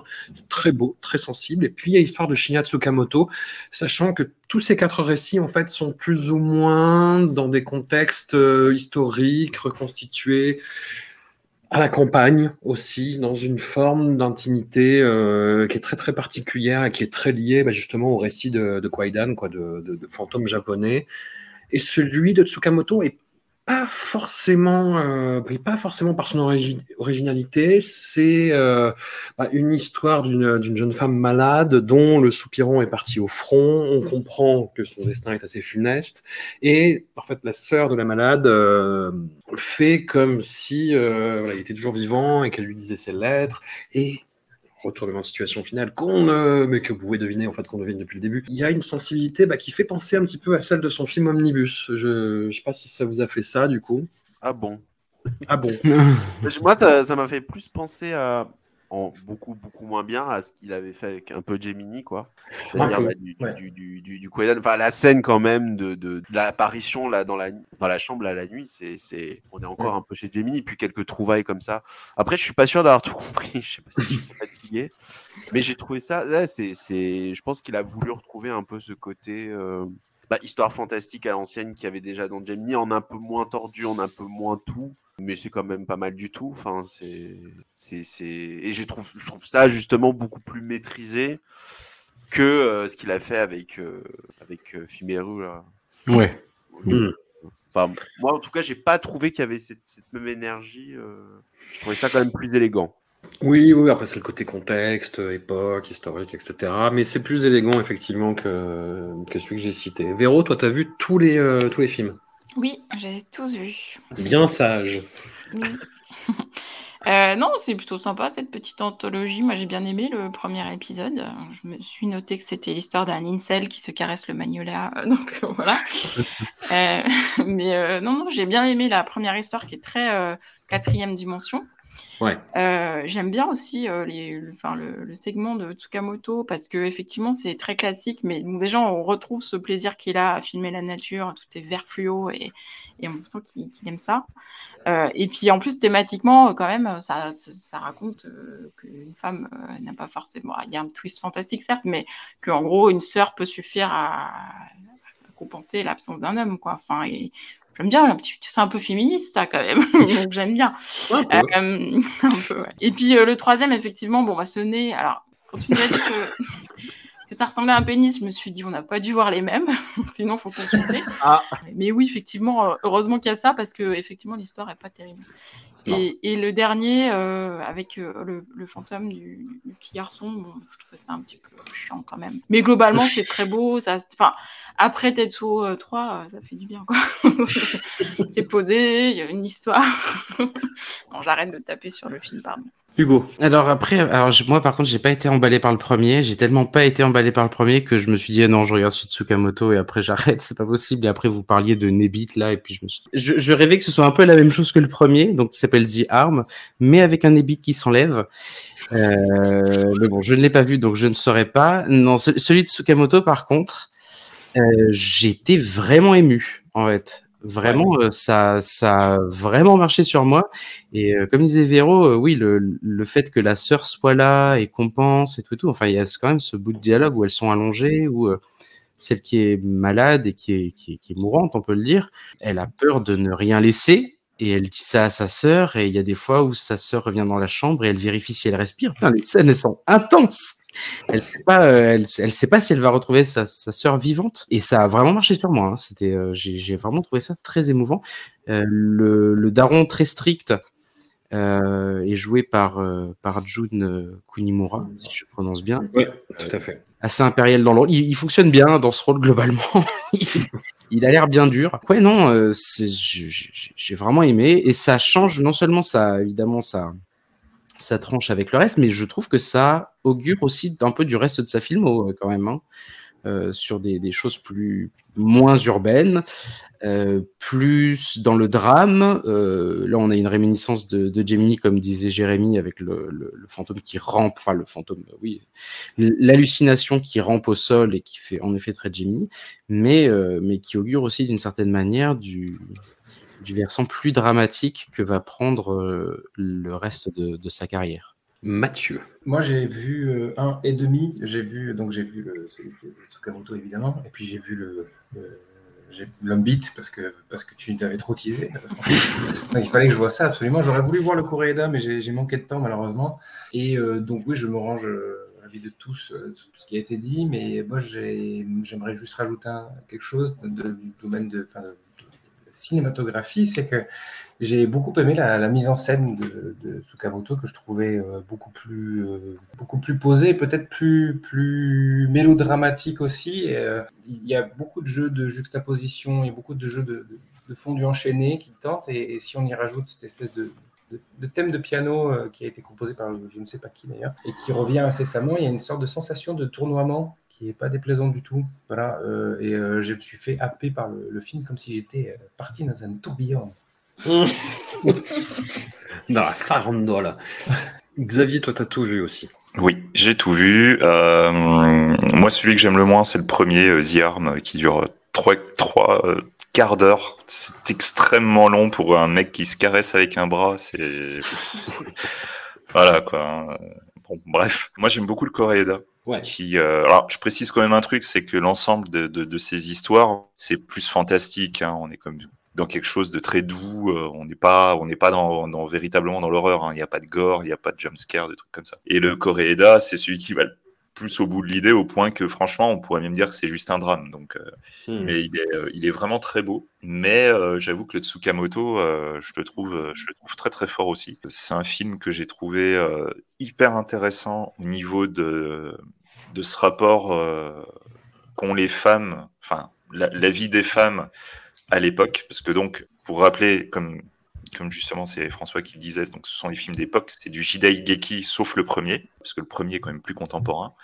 Et d'ailleurs, c'est pour ça qu'il y a, il y a eu plusieurs manières de, de, de montrer ces, ces épisodes. C'est à la fois à la télé, euh, sur la N H K, ça a été diffusé en quatre soirées, mais ça a aussi été diffusé en deux films, de chacun deux épisodes. Et il y a même eu un passage en festival où en fait, tu n'en avais pas quatre, mais trois. Et du coup, c'est le premier qui giclait. Et à mon avis, justement, parce que c'est pas du Shidaigeki. Enfin bon, bref, euh, voilà, ça c'était juste pour du détail. Le Tsukamoto est très intéressant au niveau du, du rapport des femmes euh, à leur vie euh, à cette époque. Et justement, cette absence de liberté, chacune va avoir, euh, va avoir ses, ses libertés euh, étouffées entre une qui a une porte de sortie, il y a l'homme qu'elle aime et tout, qu'elle voudrait épouser et tout, machin. Euh, et son père va lui refuser. Donc, elle, son avenir, c'est s'occuper de sa sœur, c'est s'occuper des tâches ménagères, c'est s'occuper de la cuisine, euh, enfin, voilà, quoi, suivant les, les bons vouloirs de son père. Il y a sa petite sœur qui, elle, logiquement, est censée mourir au bout de cent jours, sauf que les cent jours sont déjà passés, donc elle peut mourir n'importe quand. Et elle est là, et voilà, elle est jeune, et elle aurait toute une vie devant elle, mais non, non, voilà, on ne lui accordera pas, elle n'aura pas cette liberté. Elle n'aura pas cette liberté d'aimer, puisque la personne qui lui envoie des messages, elle va nous dire qu'en fait, c'est une personne qu'elle n'a jamais rencontrée. C'est, euh, voilà, il y, y a quelque chose de vraiment très, très touchant. Et surtout, qui annonce ce rapport aux relations. Je trouve qu'il y a un truc très intéressant sur les relations qui était déjà amorcé avant, hein, bien évidemment, mais on n'est plus vraiment dans cette aliénation des relations. Là, on est vraiment dans, dans un truc où ça se nourrit. Et euh, je trouve que c'est un revirement plutôt intéressant. Et aussi le rapport à la nature, qu'on a déjà pu voir dans beaucoup de choses, Hiruko the Goblin, entre autres, Gemini, et cetera. Mais c'est dans cet épisode-là où la nature, c'est un personnage à part entière. Et le, le, justement, l'imminence de la mort, c'est à la fois parce que tu as une imminence de la mort vis-à-vis de la petite sœur qui, euh, voilà, qui a dépassé les cent jours, mais aussi de la guerre qu'on peut vaguement entendre au loin, plus l'amour de la grande sœur qui doit partir à la guerre. Enfin, tout cet ensemble de choses font que la mort est là, la mort fait partie de la vie, la mort est dans l'air. Et du fait que la mort est dans l'air, on va voir que petit à petit, les barrières entre le monde naturel, la nature, et le monde surnaturel vont petit à petit s'effacer. Du coup, ça crée vraiment une ambiance très très particulière.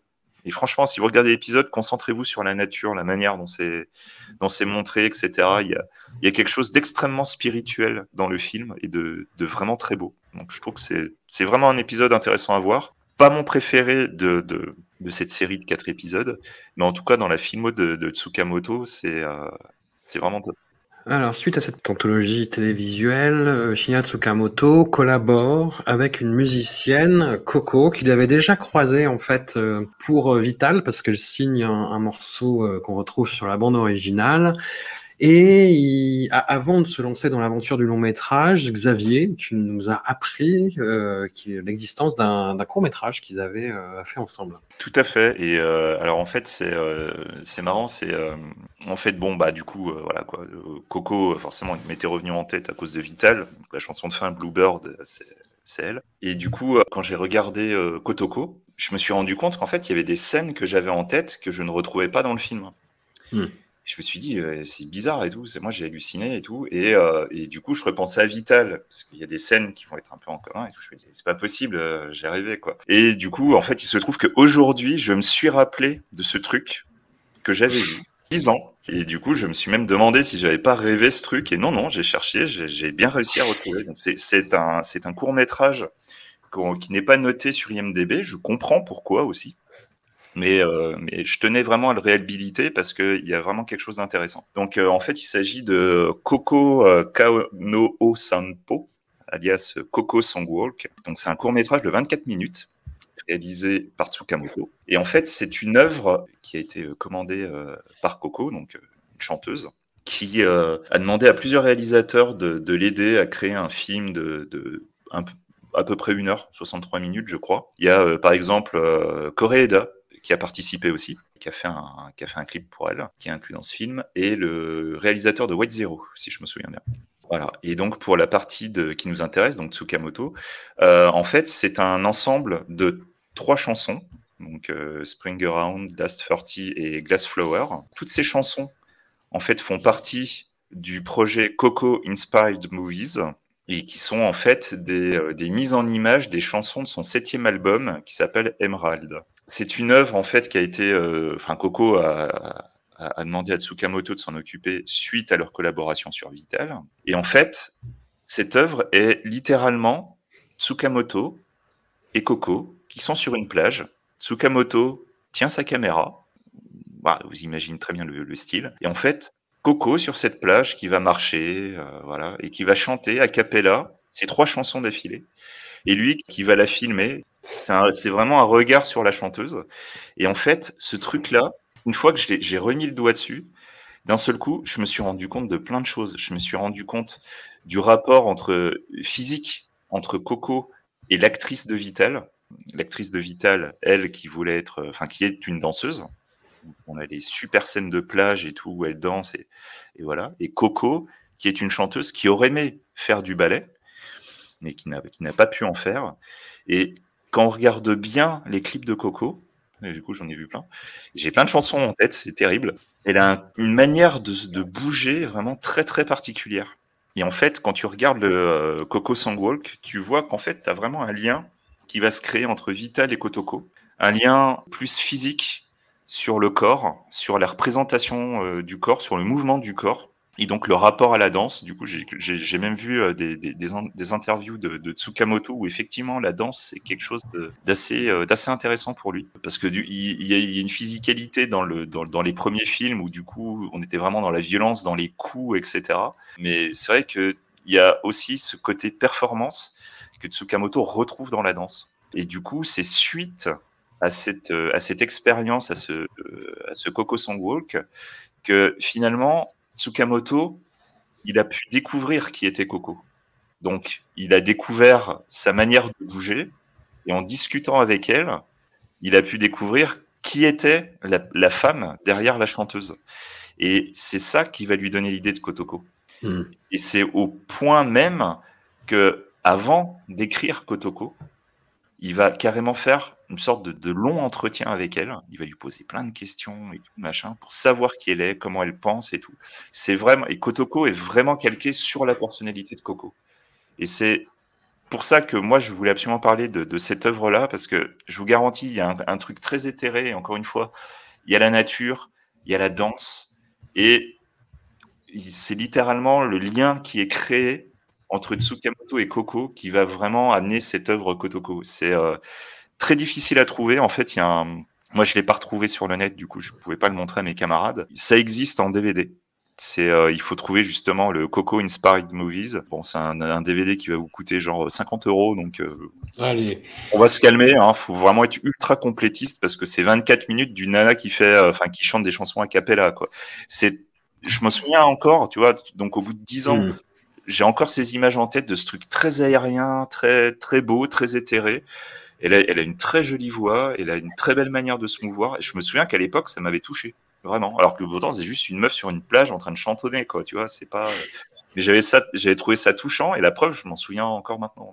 Si vous avez l'occasion, vous trouvez ça quelque part, j'aimerais bien revoir ça aussi, d'ailleurs. Essayez, franchement, essayez, mais surtout... Regardez ça avant Coco. Entre Vital et Coco, c'est parfait. Alors, on arrive à, à Kotoko, qui est euh, un film que je tease depuis le premier épisode et que je n'avais pas revu En fait, depuis euh, que j'ai découvert, il y a, il y a un peu moins d'une dizaine d'années maintenant, ou une dizaine d'années, non, une dizaine d'années, je pense, parce que le film m'a traumatisé. Vraiment, enfin, je dis ça, beaucoup de films de Tsukamoto, mais, mais celui-là particulièrement, enfin, c'est le dernier vraiment qui m'a, qui m'a marqué, où je... C'est même pas que je redécouvrais Tsukamoto, parce que c'est un film qui est très différent, qui se nourrit, comme l'a dit Xavier, énormément de la personnalité de son actrice principale, Coco, donc, qui est également co-scénariste et euh, qui est quasiment co-réalisatrice du film, tellement elle imprègne euh, la pellicule, avec ses scènes de chant notamment. Et j'avoue qu'à la revoyure, j'ai, j'ai nuancé mon jugement à, à cause de la deuxième partie, en fait. Moi, il y a des choses que je trouve encore très très très très forte dans le film, notamment c'est, c'est cette figuration de la folie en fait que je n'avais jamais vue et qui repose sur une idée toute simple, c'est-à-dire qu'on a ce personnage qui est complètement débordé par la maternité, par euh, la société en général, par euh, l'urbanité aussi, t'as l'impression, et qui en fait a cette a ce, ce trouble psychologique de voir euh, certaines personnes se dédoubler, c'est-à-dire qu'elle voit la personne euh, interagir normalement, soit avec elle, soit avec son enfant, soit euh, simplement la croiser dans la rue, et elle voit un double, une espèce de double diabolique de cette personne qui va lui foncer dessus et se mettre à, à lui faire du mal en fait. Et c'est une idée qui, qui a l'air toute conne dite comme ça, et qui à l'écran est, est figurée de façon vraiment euh, très sobre et très simple, et qui moi me terrifie en fait, et ça me l'a refait à la revoyure. Moi, il y a des scènes qui m'ont glacé le sang en fait, qui reposent juste sur ce principe euh, tout bête, euh, tout ballot. J'ai été encore une fois très frappé par la, la performance de Coco, par la, la beauté absolument incroyable des scènes où elle chante, parce que c'est la seule façon qu'elle a de, de calmer ce trouble, c'est de chanter. En fait, ce qui est une super idée, là aussi. On a une apparition de, de Tsukamoto, on va dire, au premier tiers du récit, qui devient un personnage clé, en fait, qui va essayer euh, d'aspirer la violence qu'elle a en elle, en lui disant bah, « bah, frappe-moi, en fait, pour que ça aille mieux ». Et elle va se mettre à le dérouiller, mais de, à, la, à, la, à la Tokyo Fist, quoi, euh, quasiment. Et après... Je pense que c'est lié à quelque chose de très personnel, mais au fait d'être euh, devenu père entre-temps. Kotoko matérialise tous les cauchemars que je peux avoir euh, sur ce qui peut arriver de pire à, à mon enfant, en fait. J'ai trouvé ça atroce, j'ai trouvé que ça marchait, du coup, mais que c'était... exploiter et pousser le principe dans des retranchements euh, beaucoup trop bourrins. Et je ne sais pas si c'est mon interprète, enfin justement mon ma lecture personnelle et le fait que ça, il y a ça qui a changé dans ma vie, qui a complètement euh, fait euh, di- diverger mon jugement, mais je trouve ça euh, ouais désagréable en fait. Et j'en ai parlé à, à Seb que je salue et que j'embrasse, euh, qui fait le, le podcast Nicolas Cage avec moi. Et lui, il dit que c'est un film, il adore Tsukamoto, c'est, c'est un film qu'il a beaucoup de mal à regarder, qu'il trouve très désagréable et, euh, et, et limite agressif. Je sais pas si c'est pour les mêmes raisons. Voilà, c'est, c'est, c'est et ça m'a fait cet effet-là, en fait. Après, la, la fin est très belle, et il n'empêche que le film a énormément de qualité. Je ne sais pas si je le placerai dans mes Tsukamoto préférés, du coup, maintenant. Je ne sais pas quoi penser, en fait. Mais c'est un film qui est très fort, hein, très, qui, qui est absolument incroyable. Et hum, en lisant un petit peu des critiques sur le net, il y a des gens qui, le, qui ont été saisis et qui disent que c'est un chef-d'œuvre et que c'est absolument incroyable. Il y en a qui rechignent sur le fait que Tsukamoto recycle certains de ses thèmes et que ce soit quasiment... Euh, Bah, une espèce de hum, remake de cette partie-là de, de Tokyo Fist. Il y a des gens qui trouvent le film vulgaire et euh, voilà, je, je me situe un peu entre les trois. Et j'ai, j'ai très hâte d'entendre vos avis. J'ai envie d'entendre l'avis de Véro aussi, qui a priori n'a pas aimé. Après ce que j'en ai compris. Je suis d'accord avec toi que la première partie, elle est vraiment fascinante et que le, la démonstration de la folie et de ce que ça peut faire. Et, et on sent qu'en plus, elle, est, euh, elle a peur d'elle-même, hein, c'est-à-dire ouais. qu'elle sent qu'elle est folle et euh, qu'elle a des, qu'il se passe des choses pas normales et que, qu'elle a un bébé euh, dont il faut qu'elle s'occupe et qu'elle ne va pas y arriver, en fait. Donc, euh, on, sent que, euh, on sent ce que ça peut faire d'être soi-même un danger pour quelqu'un d'autre, en fait, de le ressentir euh, vraiment de manière violente. Euh, voilà. Et ça, c'est vraiment très réussi. Euh, voilà. Donc là, là, sur l'esthétique, c'est très moche, hein, c'est quasiment documentaire, euh, enfin, vraiment. Euh, mais pour le coup, euh, ça passe parce que justement, il y a quand même des scènes où, où euh, voilà, on, on est à mi-chemin. J'ai l'impression, c'est Enfin, la, la, la scène où elle va rendre visite à son, à son enfant quand il est gardé par sa sœur, vraiment, on, on croirait un documentaire, hein, et c'est plutôt, euh, plutôt touchant même. Mais dès que Tsukamoto, le personnage de Tsukamoto arrive, euh, par contre, là, j'adhère pas du tout. En fait, euh, déjà, je comprends pas ce personnage, en fait. Euh, donc, euh, bon, après, euh, sans spoiler, à la fin, on ne sait pas au final si...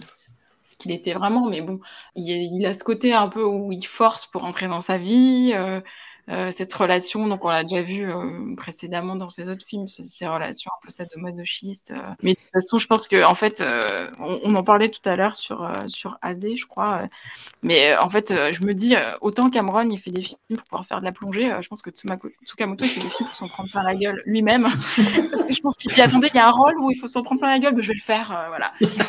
Là, euh, est-ce que tu peux me marcher dessus, s'il te plaît? C'est ça.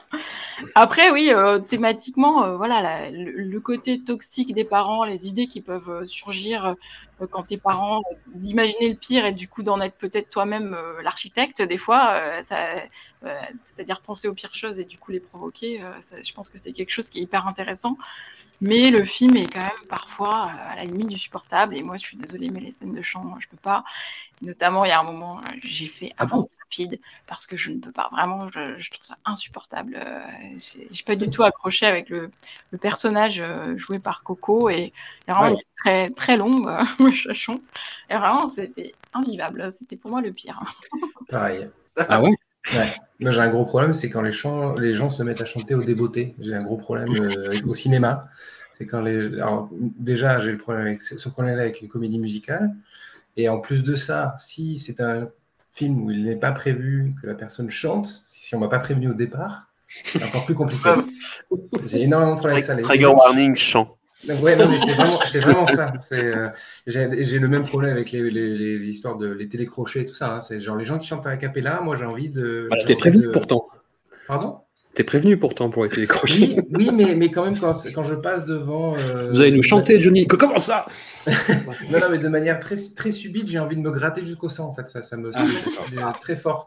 Donc, du coup, j'avais, j'avais cette, ce sentiment de gêne quand. Euh... quand Cocco se, se mettait à chanter. Mais bon, l'avantage, c'est que ce n'est pas non plus la grande partie du film que j'ai trouvé au demeurant, euh, euh, je vais dire sympathique, non, ce n'est pas, pas, pas sympathique du tout. Euh, non, non, que j'ai trouvé très intéressant, et, et notamment sur, sur, le, sur cette euh, interprétation, sur comment, qu'est-ce que ça fait d'être, d'être un danger pour soi-même et un danger pour les autres. Ouais, je trouve ça hyper intéressant. Et puis, putain, qu'est-ce qu'il est intense, le film. Enfin, c'est... Ouais. Le début, là, euh, où c'est tambour battant pendant dix minutes, où tu, euh, c'est crise, crise, de, de, crise de nerfs sur crise de nerfs, là, avec la, la, la caméra qui se secoue, t'es, ouf, t'es pas bien, quoi. Faut, faut non, puis les gens qui, qui la regardent, qui regardent la caméra et qui se mettent à lui foncer dessus, moi. C'est ouais, ouais, non, c'est, c'est, c'est, c'est terrifiant. Quoi. C'est terrifiant, ouais. Ouais. Et, euh, et pour rebondir sur ce qu'a dit euh, Véro, euh, écoute, euh, quand je l'avais interviewé, il m'avait dit... Euh, c'est vrai qu'à une époque, je me suis demandé si je n'étais pas masochiste. Ce qui est sûr, c'est que je suis trop timide pour aller dans un club S M. Mais oui, je reste un peu maso dans ma tête. C'est un grand oui, là. Hugo, Kotoko. Bah, la première fois que je l'ai vu, j'ai eu l'impression qu'on m'avait tendu un piège. On, on est sur euh, une esthétique euh, film d'auteur beaucoup plus classique. Je veux dire, quand on voit les premières images, de, ou même le, ne serait-ce que le poster de... de Bullet Ballet, de Tokyo Fist, de, de Tetsuo, on est prévenu, il n'y a pas de... voilà. Là, je ne sais plus ce que j'avais vu du film, ce que je connaissais du film avant d'y aller, mais, euh, mais, mais je me souviens que j'ai eu l'impression de, oui, qu'on me tendait un piège, parce que derrière, comme disait Véro, cette esthétique presque documentaire, c'est-à-dire que quelque chose d'extrêmement naturaliste dans la manière de, de, de suivre ce personnage, et euh, bah, est complètement cassé et violenté par euh, la violence de ce personnage, alors que moi, je trouve incroyablement mis en, mis en scène. Je trouve que la dialectique, euh, alors c'est violence extérieure et violence intérieure, parce qu'en fait, il y a des choses qu'elle voit à la télé, elle éteint la télé dès qu'il y a un fait divers, ce genre de truc, parce qu'elle sait que ça va influer sur elle, et qu'elle va y penser, et qu'elle va pas pouvoir s'empêcher d'y penser, qu'elle va pas pouvoir s'empêcher de l'imaginer, et qu'elle va pas pouvoir s'empêcher de l'imaginer sur son enfant. Et il y a cette dialectique entre, bah oui, ce que, ce que l'extérieur euh, peut te faire subir de quelque manière que ce soit, parce qu'elle subit des choses, des fois, d'un, d'un simple regard, et des violences aussi qui sont liées au aux médias et à la manière dont, dont les faits divers nous sont, nous sont racontés,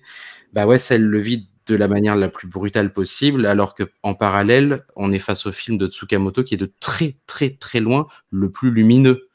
visuellement. C'est vraiment très lumineux. Des fois, ça, ça, ça dégueule un peu. Et on a cette femme qui se sent persécutée et agressée dès que quelqu'un s'approche, qui imagine, elle va toujours vers le pire. Je pense que c'est ça son, son problème principal, c'est que tout va toujours vers le pire.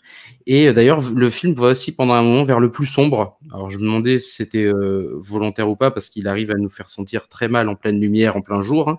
Il n'y avait pas de problème.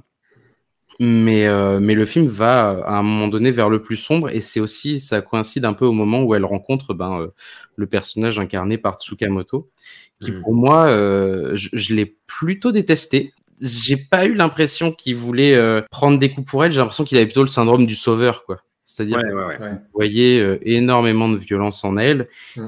Que, ah, mais, to- mais totalement, mais totalement. Le, le fait que ce soit un artiste très imbu de lui-même. Voilà, voilà. Mais c'est... Et du coup, elle, elle lui plante des fourchettes dans la main et lui, il lui dit « Laisse-moi te sauver mmh. ». Euh, à un moment donné, non, c'est pas... Enfin, et d'ailleurs, c'est... son apparition dans le film est une parenthèse, si bien que, comme disait Véron, on se demande ce qu'il était vraiment. Surtout qu'en fait, on ne voit les choses que depuis son point de vue, puisqu'on n'a pas précisé, mais elle est aussi la narratrice du film, hein. Mmh. Elle raconte l'histoire, donc on ne voit les choses que depuis son point de vue. Et à un moment donné, ben, quand Tsukamoto... Euh, disparaît de sa vie, on se demande ce qui s'est réellement passé, mais surtout, ça ne l'a pas aidée, puisque elle, elle continue sa, sa, sa descente aux enfers. Donc j'ai, voilà, j'ai, j'ai, j'ai vraiment beaucoup aimé. Euh, là, je l'ai revu du coup euh, à, à l'occasion. Je pense que je l'ai plus a, davantage apprécié la deuxième fois que la première fois où je me suis vraiment senti. Euh, mais pourquoi je suis dans cette, pourquoi je regarde ça ? Qu'est-ce qui se passe ? On m'a menti, là, euh, là non, euh, je savais à quoi m'attendre, donc forcément j'y étais mieux préparé. Et, euh, et j'ai pas du tout été dérangé par les scènes de chant, au contraire, je trouvais la scène de chant euh, euh, presque face cam, là, le, le plan séquence euh, plutôt réussi. Alors je sais pas, mmh. si, voilà, ça m'a, ça, ça m'a pas, dé... ça m'a pas dérangé euh, outre mesure, mais, euh, mais oui, non, c'est, c'est globalement un film que j'ai, euh, que j'ai beaucoup aimé au deuxième visionnage. Xavier, est-ce que tu ah, peux répondre à mes interrogations ? Euh... Avant de partir dans un, un panégyrique torse nu face à la mer. C'est un film que personnellement euh, j'adore. Mmh. Enfin, ouais, j'utilise le terme j'adore. Euh, voilà, enfin, c'est, c'est peut-être un des. Pour moi, c'est un. Je considère vraiment que c'est un des meilleurs Tsukamoto. Vraiment, mmh. c'est, euh, c'est c'est absolument incroyable ce qu'il arrive à susciter en moi avec ce film. Euh, après, on va pas se mentir, c'est un film qui est très difficile pour moi à regarder. Donc, je suis papa. C'est affreux. Voilà. C'est affreux quand on parle en ce film. C'est c'est vraiment dur. C'est vraiment dur. Pourtant, vraiment, je et là, je trouve que Coco a été particulièrement bien choisie. Elle a vraiment un truc lumineux et, et qui fait que tu, tu t'accroches, t'accroches à cette lumière. Et en même temps, en réalité, t'accroches pas à cette lumière. En fait, c'est c'est c'est c'est, c'est un petit piège à loup tendu là. Tu vois là, c'est paf, ça va te choper. Histoire de bien t'emmener au fond de la folie et tout, et toi, t'as juste envie qu'elle, bah, qu'elle y arrive, qu'elle s'en sorte et tout, parce que tu vois qu'elle aime, elle aime son gosse et que machin, mais, mais elle, en, la personne qu'elle est, ne peut pas être un, une bonne mère pour cet enfant, et c'est très dur, quoi. C'est, euh, ça fait partie des questionnements que t'as quand t'es parent, quoi. Est-ce que, est-ce que tu, est-ce que tu es un bon parent ? Est-ce que tu peux être un bon parent malgré la personne que tu es ? Et, et c'est, tu vois, c'est, c'est, regardez, regardez Kotoko, c'est ça qu'on te balance à la gueule pendant une heure et demie, quoi. Donc c'est, c'est assez compliqué à regarder, mais vraiment, pff, Coco, je trouve qu'elle est absolument incroyable dans, dans ce film. Ça fait mal de la voir, euh, ça fait mal de la voir souffrir. Il y a peut-être des, une scène que je trouve un peu too much, mais pareil, c'est peut-être le, c'est peut-être le papa qui parle, c'est le, le, la scène où justement où elle voit qu'il y a, euh, qu'il y a un mec armé euh, qui s'en prend à des enfants. Oui, bah, évidemment, oui. Voilà, elle commence à s'imaginer euh, le pire, et du coup, on va, elle, ça va matérialiser le pire, et cette scène-là, elle, c'est... était-il vraiment nécessaire d'aller jusque-là euh, dans le film ? Je ne sais pas. Voilà, je ne sais pas. Mais euh, voilà, quoi, c'est un film que je trouve euh, étrangement très beau, mais très douloureux en même temps. C'est un film que... que je trouve vraiment admirable, mais que j'ai pas forcément envie de revoir, même si je suis très content de l'avoir revu pour me dire vraiment, il euh, y, y a une sacrée maîtrise, il arrive vraiment à me prendre par les tripes et tout machin. Tu, tu vas jamais te pointer un soir en disant, eh hey, tiens, cool, tiens, je vais me mater Kotoko, là, ça fait longtemps que je l'ai pas vu, ouais, allez. Je pense, je pense que je ne le reverrai jamais, très honnêtement. Voilà, tu vois, il y, y, y a des films comme ça qui sont, euh, tu vois, c'est... je le prends en exemple parce que c'est japonais, mais ça n'a rien à voir. C'est, tu vois, c'est comme dire eh hey, tiens, je vais regarder Le Tombeau des Lucioles ce soir, allez. Tu vois, c'est, c'est pareil, quoi. C'est, c'est avec genre de pizza bière. Ouais, voilà, quoi. C'est le genre de film, tu le vois une fois, tu, tu prends ton truc qui fait mal et tout, et ça te, toi, ça, ça te permet de te sentir vivant euh, en, en ayant ce truc euh, voilà, qui ne va pas te faire du bien. En fait, mmh. tu te sens bien une fois que tu as fini le film, quoi. C'est, euh, une fois que tu as passé, tu vois, le papier de verre, là, comme ça, pendant, pendant une heure trente, quand ça s'arrête, tu fais « Ok, c'est bien, finalement, je suis content là, d'être là et tout. » Mais euh, mais voilà, c'est pas un film simple. Ouais, et puis la fin te, te, te caresse un petit peu dans le sens du poil, mais tu as quand mmh. même envie de prendre une douche en position fœtale derrière. Et voilà, c'est ça. C'est exactement ça. Jérémy, j'ai à la fois très envie et très peur. De, te, de me demander ce que non, moi j'ai, j'ai, j'ai bien aimé, pas euh, justement dans le sens euh, tiens, euh, ça a été un joli moment de détente, hein, mais euh, mais je par... en fait non, je partage un peu l'avis de tout le monde, c'est-à-dire que euh, alors, moi visuellement ça m'a pas dérangé parce que je trouve que ça s'inscrivait bien dans ce dans ce bah dans ce côté euh, drame intimiste et, euh, et c'est vrai que la première partie et euh, parce que moi j'y suis allé, je connaissais pas du tout le sujet du film. Et quand on comprend très vite que cette femme ne va pas bien, enfin rien que les, les, les, cette phrase qu'elle n'arrête pas de se répéter en se disant euh, et si je, je lâchais mes bras, euh, ah, je dis putain oui quand même. C'est... Et à la limite, moi le personnage de Tsukamoto, je trouvais pas désintéressant parce que pour une fois j'ai l'impression que c'était plus l'agit... enfin, l'agitateur, mais plus une main tendue qui certes ne mènera absolument de nulle part, mmh. mais je trouvais quand même que ça, ça changeait. Moi, les petits, ouais, les, les, les petits renvois à Tokyo Fist m'ont pas gêné. Mais c'est vrai que, par contre, une fois que le personnage Tsukamoto est passé, j'ai eu la sensation qu'il il savait plus quoi faire. Donc, il continuait d'enfoncer le personnage dans sa folie. Et on se dit, bon, bah, so what, un petit peu, même s'il y a encore une scène euh, sous la pluie. Ouais. Pas de libération, enfin je sais pas si on, comment on peut la considérer, mais je crois qu'il aime bien les, les persos qui partent se ressourcer dans la pluie. Je crois que dans Killing aussi il va y avoir quelque chose comme ça. Je, je suis un peu partagé, c'est vrai que voilà, il y a un film, il y a un côté, il euh, y a un côté, euh, c'est un peu le Tokyo Fist solaire en fait. C'est ouais. très bizarre dit comme ça, mais, euh, mais je l'ai un peu pris comme ça. Euh... J'ai pas été non plus extrêmement fan des scènes de chant, euh, mais je, je, je n'ai rien contre les gens qui chantent. Je, je, je, je, je trouve pas non plus que c'est hors sujet. Je, voilà, c'est, c'est Coco, une chanteuse, donc euh, et ce qu'elle en fait est intéressant, mais euh, mais voilà, il y a quelque chose dans le film, hormis ce côté très éprouvant, je, j'ai l'impression qu'il manquait encore une, une émotion derrière, ou peut-être c'est qui relève ce personnage, mais euh, mais en tout cas euh, c'est probablement enfin euh, je trouve que c'est son plus c'est peut-être un de ses plus intéressants en tout cas de cette partie de la filmola euh, ouais. en sortant de de ses univers habituels euh, je trouvais vraiment qu'il bah, il réussissait à se trouver quoi, mais mais mais par rapport à ce que tu disais c'est que ah, il a mis beaucoup bah, de, de ce qu'avait vécu apparemment la chanteuse mmh. donc euh, je sais pas jusqu'à, jusqu'à quel point. En fait, quand il, quand il a écrit, euh, il, a, euh, il, il lui a même montré tout ce qu'il avait écrit au niveau du scénario pour lui demander en fait, de retirer ce qui ne lui correspondait pas, ce qui mmh. n'était pas elle. Donc, suite à l'entretien qu'il a eu, assez approfondi, il lui posait des questions, il parlait, il voulait savoir qui elle était, machin et tout. Il a écrit ce scénar. Ensuite, le scénar est revenu vers elle. Pareil, on a encore élagué, élagué, pour être au plus proche de Coco. Après, moi, je je je sais pas dans quelle mesure on y est, mais c'est vraiment elle, quelque part. The movie. Voilà. Bon, je vais essayer de reprendre mon souffle et de me remettre des émotions. Après ça, très rapidement... Reviens le film, là. Ouais, voilà. Très rapidement, sa participation à l'anthologie euh, Venice soixante-dix, je le prononce à la française, parce que j'ai essayé de le prononcer à l'italien tout à l'heure, c'était ridicule. Voilà, futur Elodie, mais... On l'avait évoqué, euh, cette anthologie, parce que sous Notion, il y avait participé, Xavier. Et là, c'est euh, bah, un segment qui fait une minute quarante, qui est bah, grosso modo euh, Shinya Tsukamoto, qui, je pense, joue avec son fils, en fait, au Kaiju Ega, avec des figurines de papier, de papier mâché. C'est rigolo. Bah, voilà. Voilà. Que dire d'autre? Bah, c'est... Ouais, moi, bah... j'ai trouvé que c'était vachement mieux que Pacific Rim, par exemple. Oh là là. Oh, le coup bas. euh, non, mais bah, quand même, Tsukamoto, a, de, tout, de tout ce que j'ai pu lire et écouter de lui pour, pour, pour préparer aussi ses, ses émissions, pour le connaître un peu mieux, euh, son grand rêve, c'est de réaliser un film de kaiju. Ouais. Et euh, bah, je suis content de voir qu'il l'a fait, déjà. Même si c'est sous cette forme-là. Mais non, mais c'est vrai en plus. Enfin, je veux dire, c'est vraiment, c'est, c'est vraiment un de ses rêves. Et, et du coup, il euh, y a un truc de... Je sais pas, c'est un appel du pied, en fait. Moi, je l'ai vu comme un appel du pied tout du long.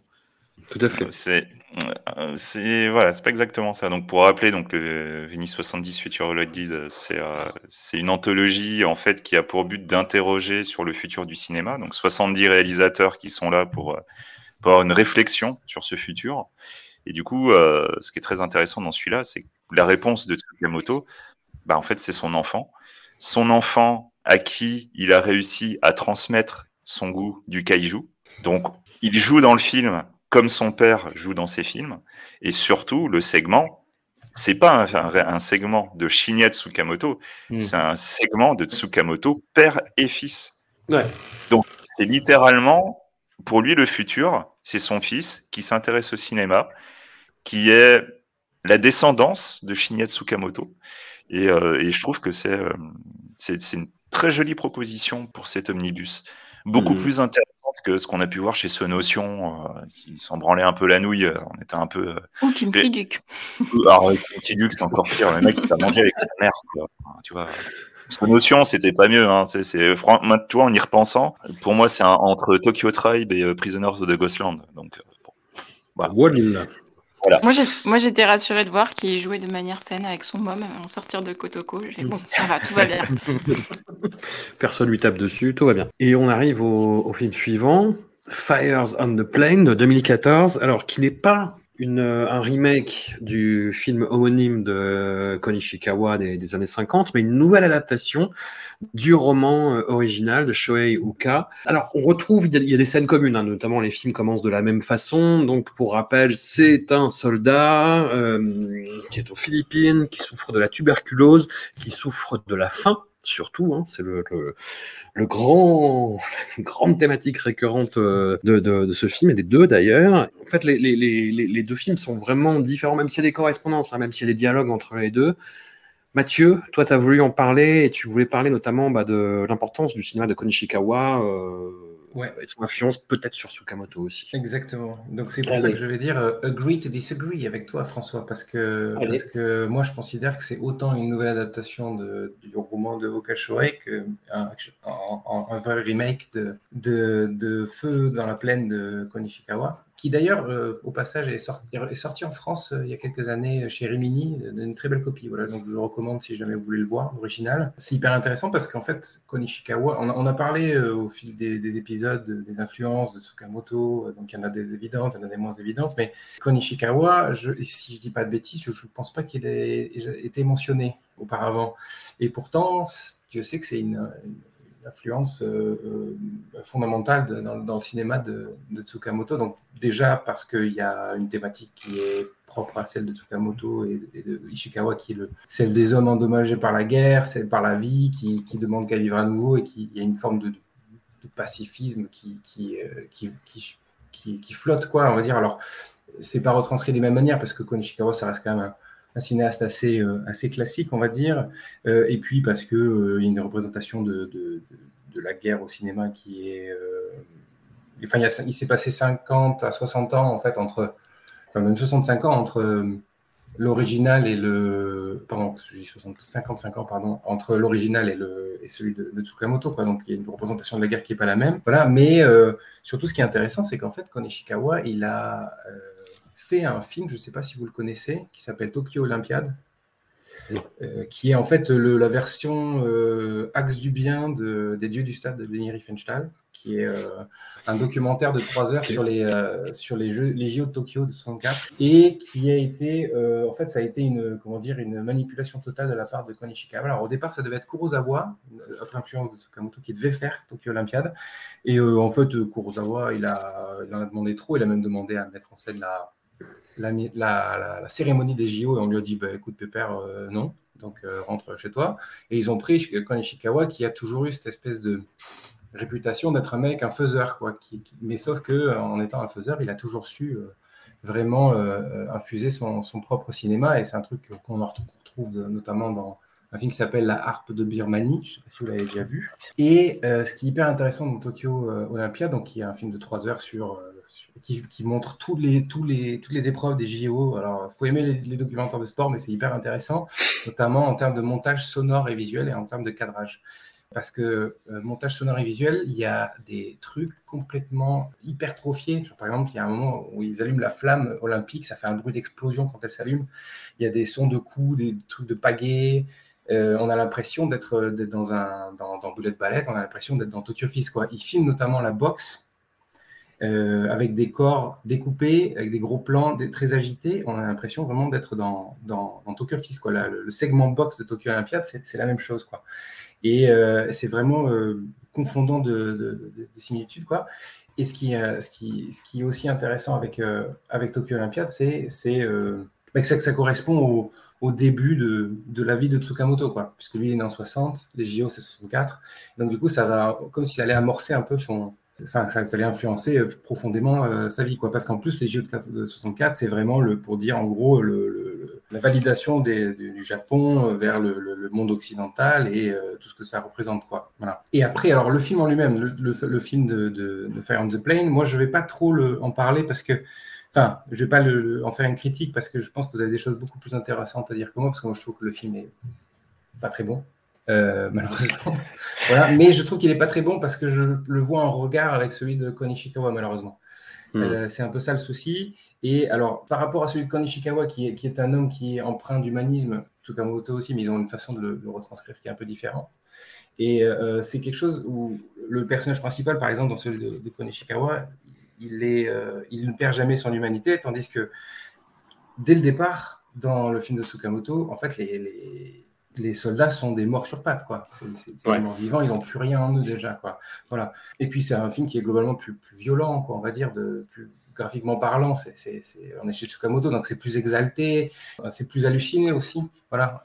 Donc c'est quand même, ça reste quand même intéressant sur cette réécriture de, de, de, de cette histoire, mais aussi de ce film, euh, parce que bon, c'est clair que Ichikawa, ça a été une influence pour lui.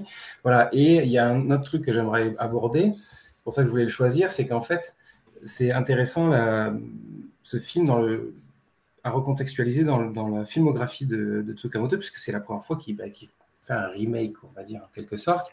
Mais c'est même pas un remake de commande, puisque c'est lui qui voulait absolument adapter ce roman. Il a euh, essayé de démarcher le plus de producteurs possible et aucun n'a dit oui.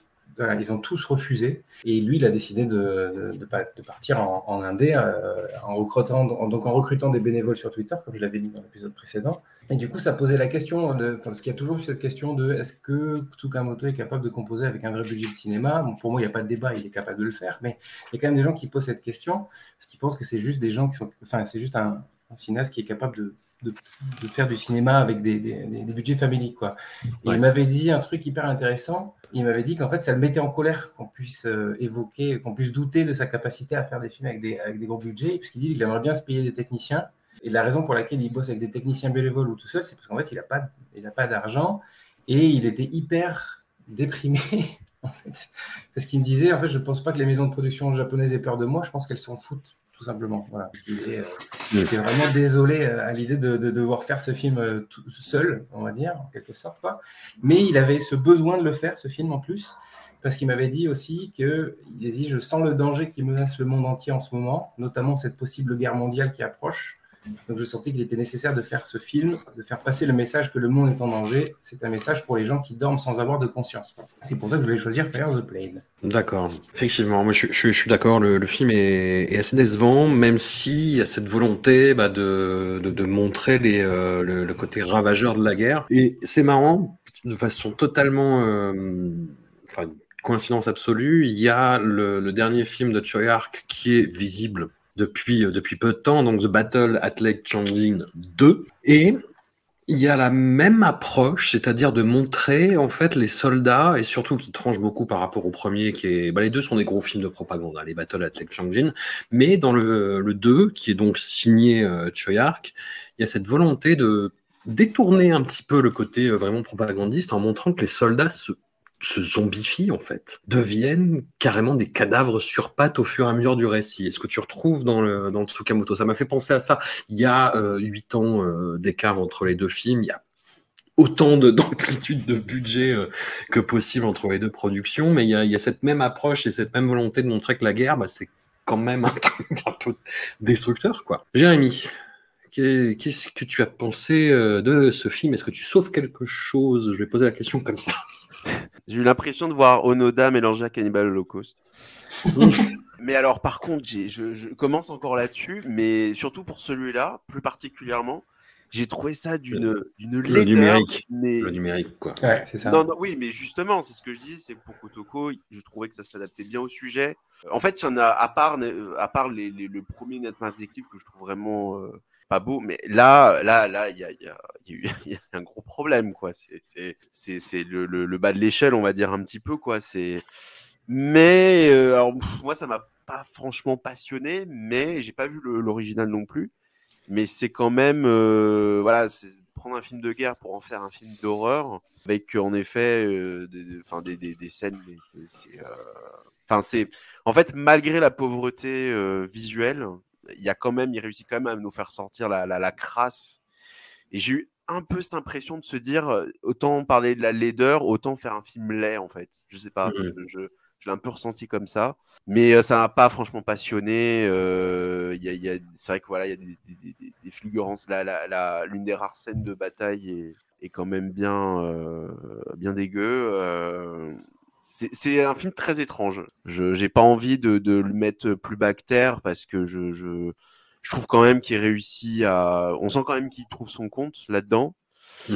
avec en effet bah cette vision de de ah, tout le monde. Enfin ils sont c'est littéralement des morts vivants sur pattes quoi. C'est la guerre dans ce qu'elle a de plus euh, atroce. Mais justement sans sans sans même ce côté qu'on pourra avoir dans un dans un blockbuster film de guerre. Sans ce côté, euh, sans essayer de, de rendre ça cinématographique en fait. C'est vraiment, je prends ça dans ta gueule.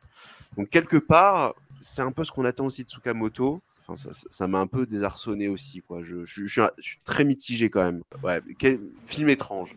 Véro.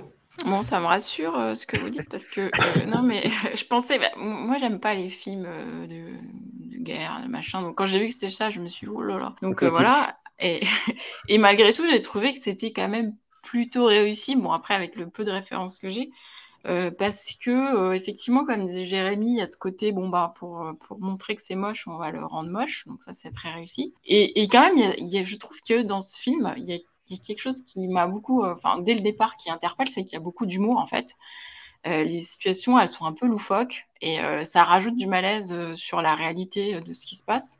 Notamment, euh, il y a quand même un moment où euh, ils viennent à moitié zinzin parce qu'ils ont faim, qu'ils sont accros au tabac, et cetera. Et juste après, il y a, il y a cette fameuse scène de bataille qui est à la fois horrible, cruelle, il y a du gore, euh, ils se font arracher des bras, et cetera. Mais en même temps, bah, ils vont se battre pour récupérer un bras, par exemple. Euh, bon, et, du coup, c'est, enfin, ça m'a vraiment. Euh, je trouve que c'est à la fois beau, rigolo, atroce. Enfin, c'est quand même un espèce de mélange. Euh, contre nature, mais qui finalement résume bien euh, ce que peut être la guerre. Et la musique est vraiment géniale. Là, pour le coup, c'est là, enfin, sur cette, euh, enfin, sur les films qu'on a vus là dans cette sélection, euh, je crois que c'est sur euh, ce film-là que ça m'a le plus marqué. Euh, voilà. Du coup, voilà, je suis pas, je suis pas la cible, mais voilà. Xavier, est-ce que t'es la cible ? Alors, euh, j'ai beau avoir un amour inconditionnel pour Shinya Tsukamoto, ah, euh... eh ben, il y a un moment, il devait chuter, il devait chuter. Hein, je suis désolé. Euh, voilà quoi. Du coup, en fait, moi, la problématique, c'est que, euh, à la fois, j'ai été vachement hypé, euh, parce que quand il a commencé à passer en festival, tout le monde disait, ouais, c'est un film incroyable et tout, euh, qui, qui est hyper brutal, hyper dur, hyper froid, euh, vous en ressortirez pas indemne et tout, machin. Moi, j'étais super impatient pour le, pour voir la chose. Le problème, c'est que moi, le Kon Ichikawa, je l'avais vu. Quand t'as vu le Kon Ichikawa, il y a un moment, tu regardes le Tsukamoto et tu fais, t'es mignon, mais bon. C'est... Non mais c'est gentil de dire euh, il a adapté le roman, il a pas adapté le, le, le Ishikawa et tout machin. Il y a un moment, faut arrêter de prendre les gens pour des cons. Il y a des plans, c'est les mêmes. Ouais. Je vous jure, c'est les mêmes. Je me suis retapé en plus le Kon Ichikawa avant de, de, de regarder le, le, le, le, le, à nouveau le Tsukamoto. il y a des plans, c'est exactement les mêmes. Si, enfin, si, il, il tente de faire un remake du truc. Alors, ok, il y a une démarche de montrer quelque chose en couleur plutôt qu'en noir et blanc, euh, de montrer plus la violence du truc, de pas hésiter euh, à, à montrer du gore, surtout en l'occurrence le, le, la tentative de passage de la route, mais c'est flemmard. Je trouve que c'est flemmard. C'est, euh, voilà, quoi, c'est juste, ah bah tiens, je vais refaire la même chose, mais je vais juste monter les putters. L'original était déjà parfait. Il n'y avait pas besoin de plus, en fait. Le, le style Kon Ichikawa, c'est de l'humour pour montrer de l'horreur. Forcément, tu vois, c'est, tu, tu joues, tu, tu, tu contrebalances le truc. Il y a des scènes qui sont absolument dingues. La scène des chaussures dans le Kon Ichikawa, c'est à, à la fois à mourir de rire et c'est horrible en même temps, quoi. Parce que du coup, en fait, il y a un mec... Enfin, tu, tu vois les squads qui avancent euh, vers une rivière, ils, ils croisent des cadavres. Puis à un moment, il y en a un, il s'arrête, puis il voit un cadavre, il voit les chaussures. Ah tiens, elles ont l'air bien.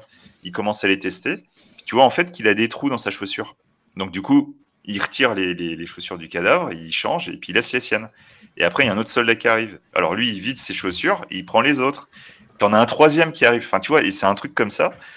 Et le dernier, il finit pieds nus, quoi. C'est, c'est super drôle et c'est super dur. Tout le film est comme ça. Le style Ishikawa, c'est ça aussi. Ça arrive à, à, mettre, à mettre de l'humour pour renforcer le caractère euh, sérieux dans, dans ces films.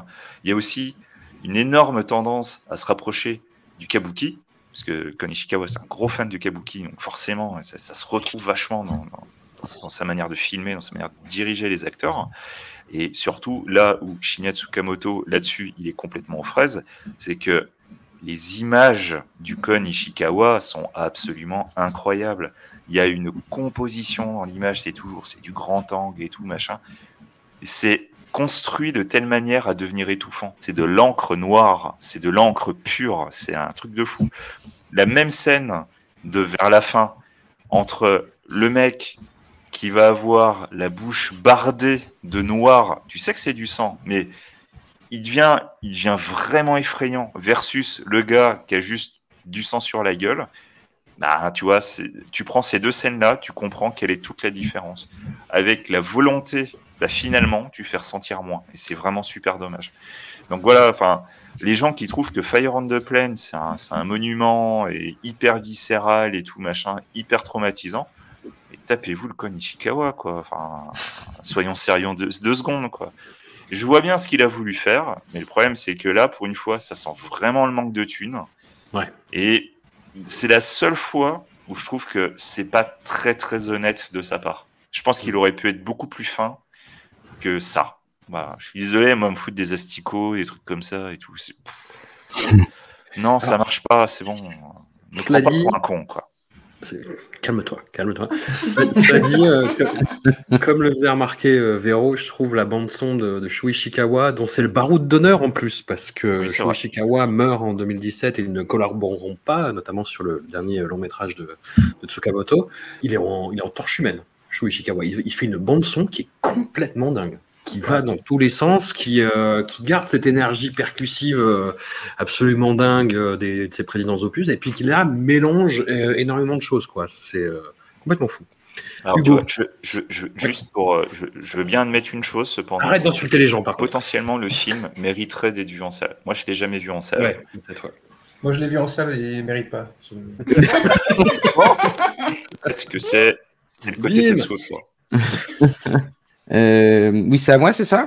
Absolument. Il y a beaucoup de choses qui ont été dites. J'ai pas vu l'original, déjà. Je vais commencer par là. Ouh. Ouh, voilà. euh, je dirais qu'il fait le minimum pour pas que, que je le trouve anti. Enfin, que je, je continue à aimer Tsukamoto après ce film. Mm-hmm. Et il fait le, le, je trouve le minimum, c'est-à-dire qu'il dépeint en effet. Euh... Euh, des soldats laissés à l'abandon. Enfin, il, est une... il a sa, sa, sa représentation. En fait, il veut dire quelque chose à travers le film quand même. Donc, ça, à partir de là, déjà, ça me va. Forcément, ce qu'il le fait, enfin, la manière dont il le fait est un peu claquée parce que ben, euh, le, le budget est claqué. C'est là où je vous trouve injuste, c'est que je trouvais qu'il y avait des scènes de nuit qui étaient réussies. Visuellement, je trouve. Je trouve qu'il y a des scènes de nuit qui fonctionnent bien. Je suis d'accord que la journée, oh, c'est horrible. C'est moche, ça pue le manque de thunes, et ben je trouve que euh, ça ça fonctionne quand même de nuit euh, parce que euh, ben voilà, quand la moitié la moitié de l'écran est tout noir, et ben il y a moins de trucs moches peut-être à l'écran, on pourra me on pourra me on pourra me répondre, mais mais je trouve que ça fonctionne euh, au moins sur la nuit. Après, ouais, non, voilà, il fait, il fait le minimum. Au début, je pensais que cette, cette, cette photo un peu, un peu claquée au sol allait, euh, allait vouloir, euh, on va dire, dire quelque chose, le côté surréaliste de la chose. Mais en fait, non, c'est pas, c'est pas utilisé de cette manière-là. Euh, donc, ouais, non, pas, pas, pas grand-chose à dire. Après, moi, je suis relativement intolérant sur les films de guerre. Par des films de guerre que je vois, je les aime pas trop. Mais celui-là, comme d'ailleurs Onoda, et c'est vrai que Jérémy parlait de Onoda, et j'ai eu l'impression de voir un, un Onoda raté. Bah, celui-là me va parce que ce qu'il en dit n'est, n'est... Et voilà, il est correct, enfin, il est, comment dire, honnête vis-à-vis de, de ce que Tsukamoto a voulu en, en dire. Mais, mais on en revient, on en est au minimum, quoi. Ouais, ouais. Il, il est honnête vis-à-vis de, de, de ce qu'il a voulu dire. Et, et, et c'est à peu près tout ce qu'on peut accorder au film, je pense. On arrive au dernier long métrage à ce jour, signé euh, par Shinya Tsukamoto en tant que réalisateur. Il est également scénariste. Il est également devant la caméra dans une composition euh, bah, particulièrement intéressante parce que Tsukamoto, euh, en tant qu'acteur, en tant qu'homme, a évolué. Et là, il, il fait une variation très, très intéressante en fait, sur son personnage de, à, à la fois de, de, de vecteur sacrificiel. Euh, il devient mentor, mais en même temps, c'est plus retors que ça. Killing, c'est un film de sabre, film de vengeance, un film de ronin, de mentor, de voilà. Mais c'est ça qui m'a un petit peu posé problème avec le film, c'est que c'est très attendu en fait. Tu, ah. tu vois toute la mécanique à l'œuvre et enfin euh, moi il y a rien qui m'a surpris là-dedans. J'étais très hum, étonné et surpris et content pour lui que Tsukamoto euh, aille dans ce genre-là qui est inédit. Et puis avec le film précédent et même un peu Kotoko, hein, Kotoko qui est un peu un, un, un ras-le-bol de, de l'urbanité, qui est une envie de s'évader de cette merde en fait pour, euh, pour vraiment. Euh... Voilà, t'as l'impression qu'il part à la campagne maintenant euh, Tsukamoto. C'est, c'est très très étonnant. Ouais, je, je, je sais pas. J'ai été, euh, j'ai été mi-figue, mi-raisin devant ce film, Jérémy. Bah moi, je sais. Moi, ah. moi, c'était une très bonne surprise parce que justement, bah, je, je ne l'avais jamais vu parce que je m'étais dit, bon, euh, Tsukamoto qui fait un Chambara, qui passe à Venise, je me dis, oulala, euh, quelque quoi.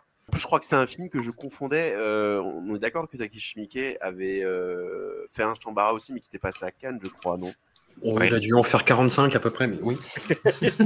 bon. bon, bref, en tout cas, le, le film n'était pas clair dans, dans mon esprit. Et en fait, moi, j'ai été plutôt surpris, justement. On a en effet euh, Tsukamoto qui s'est là dans la nature, avec ce, ce, ce jeune et beau samouraï qui euh, ne sait pas, enfin, euh, qui, qui est un peu un carrefour de, de sa vie. Et Tsukamoto qui intervient une fois de plus. Et en effet, c'est vrai que moi, je trouve que c'est un de ses meilleurs rôles. Parce que euh, il a en effet une, une ambiguïté. Enfin, déjà, je le trouve vraiment euh, très naturel dans ce film-là. Un côté vraiment, euh, voilà, on ne sait pas jusqu'au bout si. Enfin, si, il euh, y a un moment donné quand même où il y a un pivot, mais justement, il euh, y a ce côté. Euh, est-ce que ça, ça, ça, ça va être le, le, le bienfaiteur ou est-ce que ça va être au contraire le celui qui va euh, tout faire euh, capoter. Et j'ai trouvé ça beaucoup plus fin que voilà le, le mec qui arrive, qui, qui, qui va corrompre les, les, les persos principaux. Il y a quelque chose de beaucoup plus fin et de beaucoup mieux amené. Et en effet, bah, ce personnage va proposer à ce samouraï de, de partir avec lui. Et puis, bah, les, les, les mécaniques vont commencer à se mettre en route. Et en fait, moi, j'ai trouvé que le film était surprenant parce qu'on était un petit peu dans l'anti-Chambara, un peu comme Fires on the Plain, peut-être faut être un, un peu un anti-film de guerre. Avec euh, toujours des scènes qui, qui, qui déjouent notre attente. Bah, la, la, la première fois où on voit les bandits, puisque des bandits vont s'installer au, aux abords du village, on se dit qu'il va avoir un combat. Et qu'est-ce qui se passe ? Bah non, le héros va sympathiser avec eux. Il y a aussi ce, ce rapport avec cette jeune fille qui, évidemment, ne veut pas qu'il parte. Et euh, une scène d'ailleurs assez troublante, avec euh, cette scène où il passe la main à travers la, la paroi, un peu euh, ambiance, euh, relation euh, interdite que, que, j'ai trouvé, euh, que j'ai trouvé superbe. Et très Tsukamoto, parce que je me suis dit, elle va le mordre, il va, ça va pas bien se passer. C'est, c'est, c'est pas... Et en effet, ça ne, se, ça, pas, ça ne se passe pas bien. Mais tout le film est dans un rythme comme ça, où il réussit à trouver cette espèce de, de, d'équilibre entre vraiment une tension sourde et quelque chose de pas contemplatif, mais vraiment de, de le, le film a un côté enfin euh, apaisant qui, qui va partir en vrille. La scène de la grotte, elle est hallucinante. Je me demandais en fait le moment où Tsukamoto allait se, mal, allait se lâcher, parce que par exemple la, la première scène de duel est filmée euh, de, de, de, de loin, elle est anti-spectaculaire au possible. On se demande même si euh, est-ce qu'il est vraiment intéressé par ce qu'il est en train de se filmer. Il n'y a que les scènes entraînement-combat où on voit qu'il agite un peu sa caméra. On se dit, bon, il est là, euh, Shinya, mais euh, vraiment, voilà, il y a un moment donné où le film va basculer. Et, et puis, on est dans Tsukamoto avec des personnages qui deviennent à moitié fous, qui se changent presque en zombies devant la caméra, euh, que tout va se finir euh, très mal et qu'il n'y aura probablement aucun espoir pour personne. Et j'ai bien aimé cette idée aussi de, bah, de l'idée de ce samouraï qui, qui, qui, quand même, qui a quelque chose de très charismatique et très, qui est très posé, qui... et qui en fait va comprendre euh, dans son parcours qu'en fait il est il est pas fait pour ça, et de la pire manière possible d'ailleurs. Ouais. Donc euh, non, moi j'ai vraiment été emballé par ce que j'ai vu. Pourtant pareil, je suis pas un, un grand amateur de de de, de Shambara, et et justement je trouvais qu'il tordait un petit peu le cou à bah une certaine euh, une certaine tradition quoi. Donc euh, non non moi vraiment euh, petit coup de cœur pour euh, pour Killing. Mathieu, est-ce que tu aimes les films de sabre? J'adore ça. Mais t'as bien raison. Truc. Non, non, je, en plus, je, oui, j'aime beaucoup, pour, le, pour de vrai, j'aime beaucoup les films de sabre. et, euh, et je trouve que celui-ci, alors, je ne suis pas aussi enthousiaste que, que Jérémy, mais quand même, j'ai apprécié. Surtout qu'en plus, donc j'en parlais tout à l'heure, mais fan de Kurosawa, et donc en, en fait, ça y est, il l'a fait, son hommage à Kurosawa. Ouais. Il, il l'a enfin accompli. Et je pense qu'il avait, il avait besoin d'avoir trente ans de carrière pour, pour y, y parvenir. Non, en plus, que, enfin, je, je supporte ce que, ce que dit Jérémy complètement euh, sur le, le, l'anti-Shambara, et cetera, sur une, une sorte de, de réécriture du, du, du, du mythe et de ses codes. Et en plus de ça, moi, il y a un truc qui m'intéresse quand même énormément, c'est que donc, le titre original du film, c'est Zan. Et Zan, c'est les restes, les traces, quoi. Et donc, c'est un film qui parle de, des dommages causés, euh, qu'ils soient physiques ou euh, psychologiques, sur des personnages, jusqu'à c- cette finalité qui est absolument ter- terrible, d'ailleurs. Et euh, on compose avec des personnages qui sont détruits, on va dire, pour des raisons X ou Y, quoi. Donc, ça va être, euh, je sais pas, la, la chute des, de, de, de, de l'Empire qui fait que les samouraïs ne peuvent plus exister, mais il y a aussi le... le, le La, la pauvreté, il y a le, le, le viol que subit la, la jeune fille. Enfin, là. Et je trouve que c'était hyper intéressant d'avoir... Euh, parce que Killing, c'est... Comment dire ? C'est trop facile, c'est trop frontal comme titre, alors que justement, le titre original donnait plus de, de, de justesse et de, peut-être de nuance euh, à ce que représentait le film. Mais néanmoins, il, parce qu'il faut bien euh, faire preuve de... Enfin, il faut bien tempérer. Comme pour Fires on the Plain, je trouve que le, la combinaison du numérique et le fait de filmer beaucoup plus large... C'est, que, c'est un exercice dans lequel euh, Tsukamoto réussit moins. Voilà. Il est, je le trouve bon quand il s'agit de, de, bah, de coller sa caméra à vingt centimètres du visage des gens et, euh, et la, à le secouer frénétiquement, ça, ça marche très bien. Et là, je trouve que justement, dans un, style de, dans un film de Shambara, ça s'y prête un peu moins, voilà, en termes de, de, de cinématographie. Et je trouve que du coup, ça ne marche pas aussi bien et on sent que c'est un peu plus fauché, quoi. Donc, je pense que si ce film avait, avait eu un peu plus de budget, bah, je pense que ça, ça aurait été plus plaisant. Hugo, euh, je rejoins l'avis de Jérémy. J'ai, j'ai beaucoup aimé. J'ai beaucoup aimé pour pas mal de raisons. Et euh, d'ailleurs, je les ai sous les yeux. Je vais vous, je vais pas vous les donner. Je trouve qu'il gère mieux, en effet, tout ce qui est, euh, ça y est, le numérique, là, je, je trouve que c'est quand même beaucoup plus réussi. Visuellement, c'est, c'est beaucoup plus agréable. Euh, c'est son film, euh, la, la, la, la scène, là, euh, la première scène de duel, la première scène de sabre, euh, de vrai sabre, pas les sabres en bois. Euh, c'est sa scène la plus lente, hein, de toute sa carrière, non? C'est, c'est le moment le plus lent de toute sa carrière. Et je trouvais qu'il s'en sortait pas mal parce qu'en effet, c'est anti, euh, c'est anticlimatique parce que t'as cette impression que ce samouraï, il ne fait pas une démonstration à ce moment-là. Il est sérieux, il donne un coup, et euh, c'est un coup qui est simplement incapacitant, c'est pas un coup mortel. Et, et voilà. Et, et du coup, on, on, on, comment dire, il gagne un peu notre confiance, je trouve, en tant que spectateur. C'est la première fois que je le voyais, perso, d'ailleurs, ce film. Il gagne notre confiance, et en fait, ce que j'aime, euh, un, un, il le fait un peu au minimum, au minimum un peu comme avec euh, Fire on the Plain, mais il va intégrer toute cette dimension, enfin, questionner la dimension morale du samouraï, et Dans ce cas-là, je trouve qu'il le fait encore un peu comme ce qu'il a dit sur la guerre, c'est un petit peu, un petit peu le, le minimum, mais je trouve que ça marche.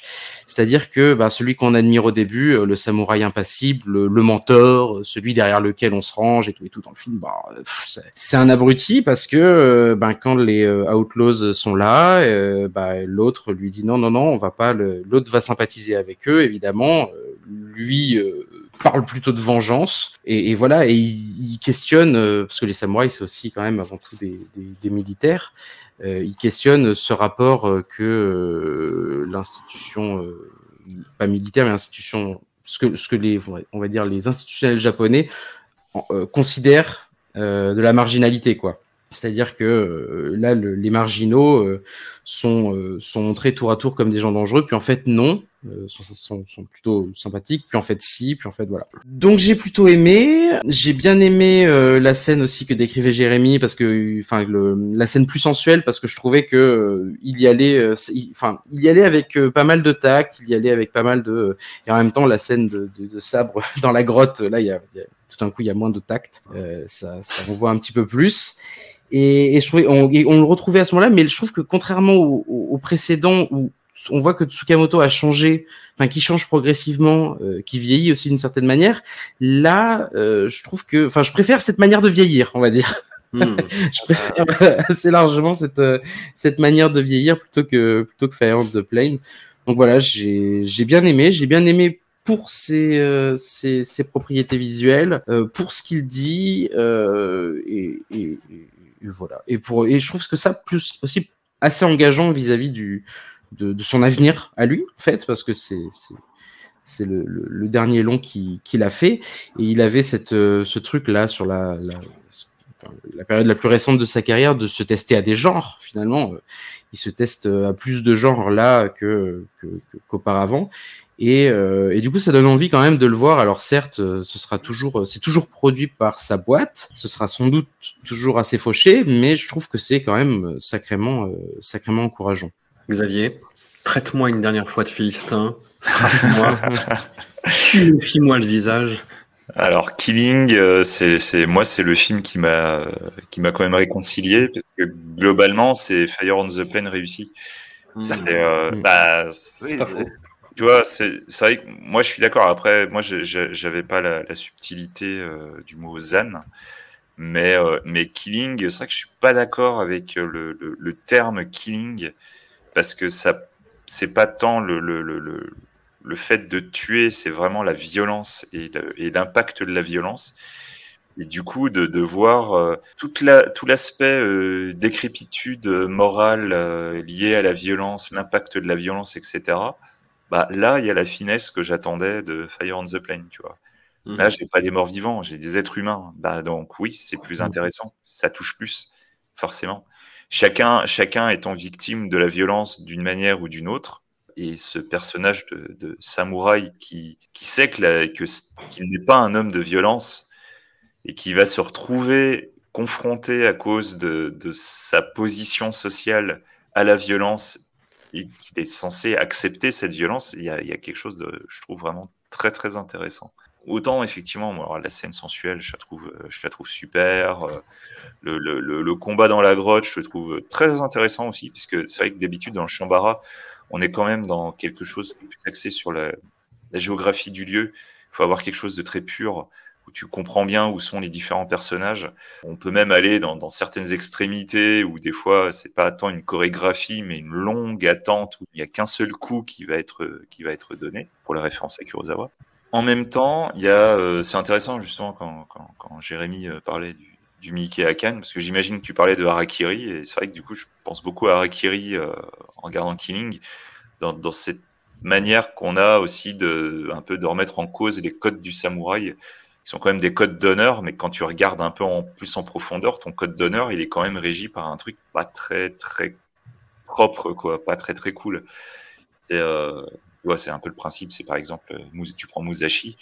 Musashi, tu as deux manières de voir le, le, le, le gars. C'est, tu peux voir la légende, ce, ce samouraï légendaire, à l'honneur euh, immaculé et tout machin, et puis après il y a euh, tu découvres la vraie histoire du Musashi qui était un petit fumier quand même. Je trouve qu'il arrive à bien bien retransposer ça dans dans Killing, cet euh, cet état d'esprit compliqué qu'on pouvait avoir. Et je comprends je comprends qu'à l'époque, ouais, être samouraï, c'était euh, c'était quand même un niveau social euh, très très acceptable, l'honneur régissant un peu cette cette société.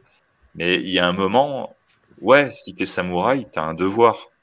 Et, et, et voilà. Et là, on te montre littéralement qu'est-ce qui se passe quand il y a quelqu'un qui vient frapper à ta porte, qui fait, eh, hey, tu sais, t'es censé faire quelque chose. Ah, tu fais, ah, merde. Donc, euh, bon.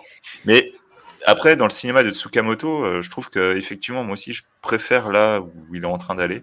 Il y a, il y a une finesse qui se dégage du truc, même dans sa réalisation. Et il y a justement ce, ce jeu sur la lumière dans le coup final de l'âme du film, que je trouve absolument incroyable. Mais vraiment, on est dans la lumière, ce personnage est dans la lumière, et en un coup de sabre, il va sombrer dans la violence, donc il va sombrer dans les ténèbres, et il va littéralement se noyer, se fondre dans les ténèbres. Et la fin, elle est... mais pff, ouais. c'est, c'est magnifique, quoi, mais vraiment. Et juste pour, ce, pour cette fin... Franchement, regardez ce film. C'est, euh, on, on peut ne pas aimer, mais vraiment là, mais ce putain, cette fin, il est fort hein, quand même. Hein, Tsukamoto pour les fins, il est vraiment très fort. Mais là, euh, putain, c'est, c'est du, il y a du level, quoi. Vraiment, il y a du level. Véro. Alors, avant vais... de vous donner euh, mon avis, je vais ouais. vous faire un aveu. Euh, je suis vraiment très fan de l'émission de télé-réalité qui s'appelle Le Meilleur Forgeron. Et à ce titre, le générique du début est un régal. euh, et c'est euh, la meilleure scène du film, parce que je vais re- rejoindre François dans la Discord. Moi, j'ai vraiment pas trop aimé Killing. Euh, j'ai trouvé ça euh, daté, en fait. Euh, euh, en fait, et, c'est quand même... Là, je suis en train de revoir. Je me dis, c'est deux mille dix-huit, quand même, ce film... Euh, je trouve vraiment léger, en fait. Euh, je trouve qu'il n'y a pas grand-chose. Alors, au début, euh, il y a une promesse qui est intéressante sur ce truc, justement, du samouraï... Euh, un peu lâche euh, et qui finalement euh, va essayer de prendre l'ascendant sur euh, quelqu'un de plus faible que lui, mais euh, ça reste un peu en suspens et j'ai l'impression qu'il s'est rien passé pendant le film quasiment, et, et que surtout ce qui m'a vraiment agacée, c'est que euh, le, le, le climax de ce qui fait réagir ces hommes, c'est euh, le viol d'une femme. Et ça, franchement, en deux mille dix-huit, j'en peux plus, quoi. Enfin, on n'a pas d'autres ressorts narratifs pour faire des... réagir des hommes et les, les atteindre dans leur honneur que d'attaquer la femme qu'ils aiment. Et en, en plus, c'était quand même un, sch- un schéma qu'on retrouvait dans les films précédents de, de Tsukamoto et qui était porteur justement d'un discours sur euh, le couple et les hommes et les femmes. Et là, pas tellement. Bah, au final, euh, elle se retrouve euh, une victime collatérale de, de ce que sont capables de faire les hommes euh, parce qu'ils sont, euh, ils, ils, ils régissent à des lois... Euh, qui sont intenables, voilà, pour, qui, en tout cas pas, partout, pas, pas pour tous les hommes, quoi. Et euh, ouais, du coup, j'étais un peu... Enfin, euh, je suis vraiment restée sur ma fin. Enfin, déjà que, bon, je suis pas super fan de sabre, sauf quand il s'agit de leur fabrication, n'est-ce pas ? Mais du coup, euh, ouais, j'ai... Enfin, je, ouais, je, je, je, je, je comprends pas votre enthousiasme. Je, je respecte, mais je ne le comprends pas. Pour revenir sur une, une note positive à la fin de ces... Ou pas d'ailleurs, à la fin de ces sept heures de, de rétrospective. Qu'est-ce que ça t'a fait de découvrir toute cette filmo, euh, Véro ?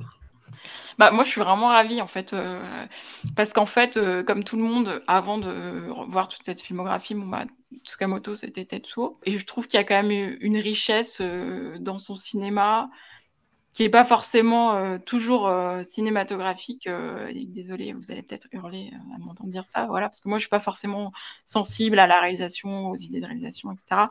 Par contre, euh, thématiquement, c'est intéressant parce que ça se tient quand même de bout en bout quasiment. Et, et voilà, même si ça patine un peu sur la fin, mais euh, euh, c'est un vrai cinéma d'auteur euh, et pas, pas, pas si expérimental et anecdotique qu'on peut le laisser... Euh, Euh, entendre quand on va pas t- trop chercher plus loin dans sa filmographie. Donc c'était vraiment euh, une belle découverte là, vraiment. Merci de m'avoir invité, François, sur cette émission. Je suis bien merci, à merci à toi, merci à vous tous. C'est euh, je je vais me reposer. J'ai une phrase qui, qui peut qui peut terminer, une phrase de Tsukamoto qui m'avait, qui m'avait donné en interview, qui pouvait fi- finir ce, ces, ce ce marathon si vous le souhaitez. Je sais pas. Allez. Il m'avait dit, j'aime à penser que quand on sort du cinéma après avoir vu mes films, le soleil brille et finalement je me dis qu'on n'est pas si mal. Voilà. Ça me va. Merci à toutes et à tous et au plaisir. Merci, salut. Merci.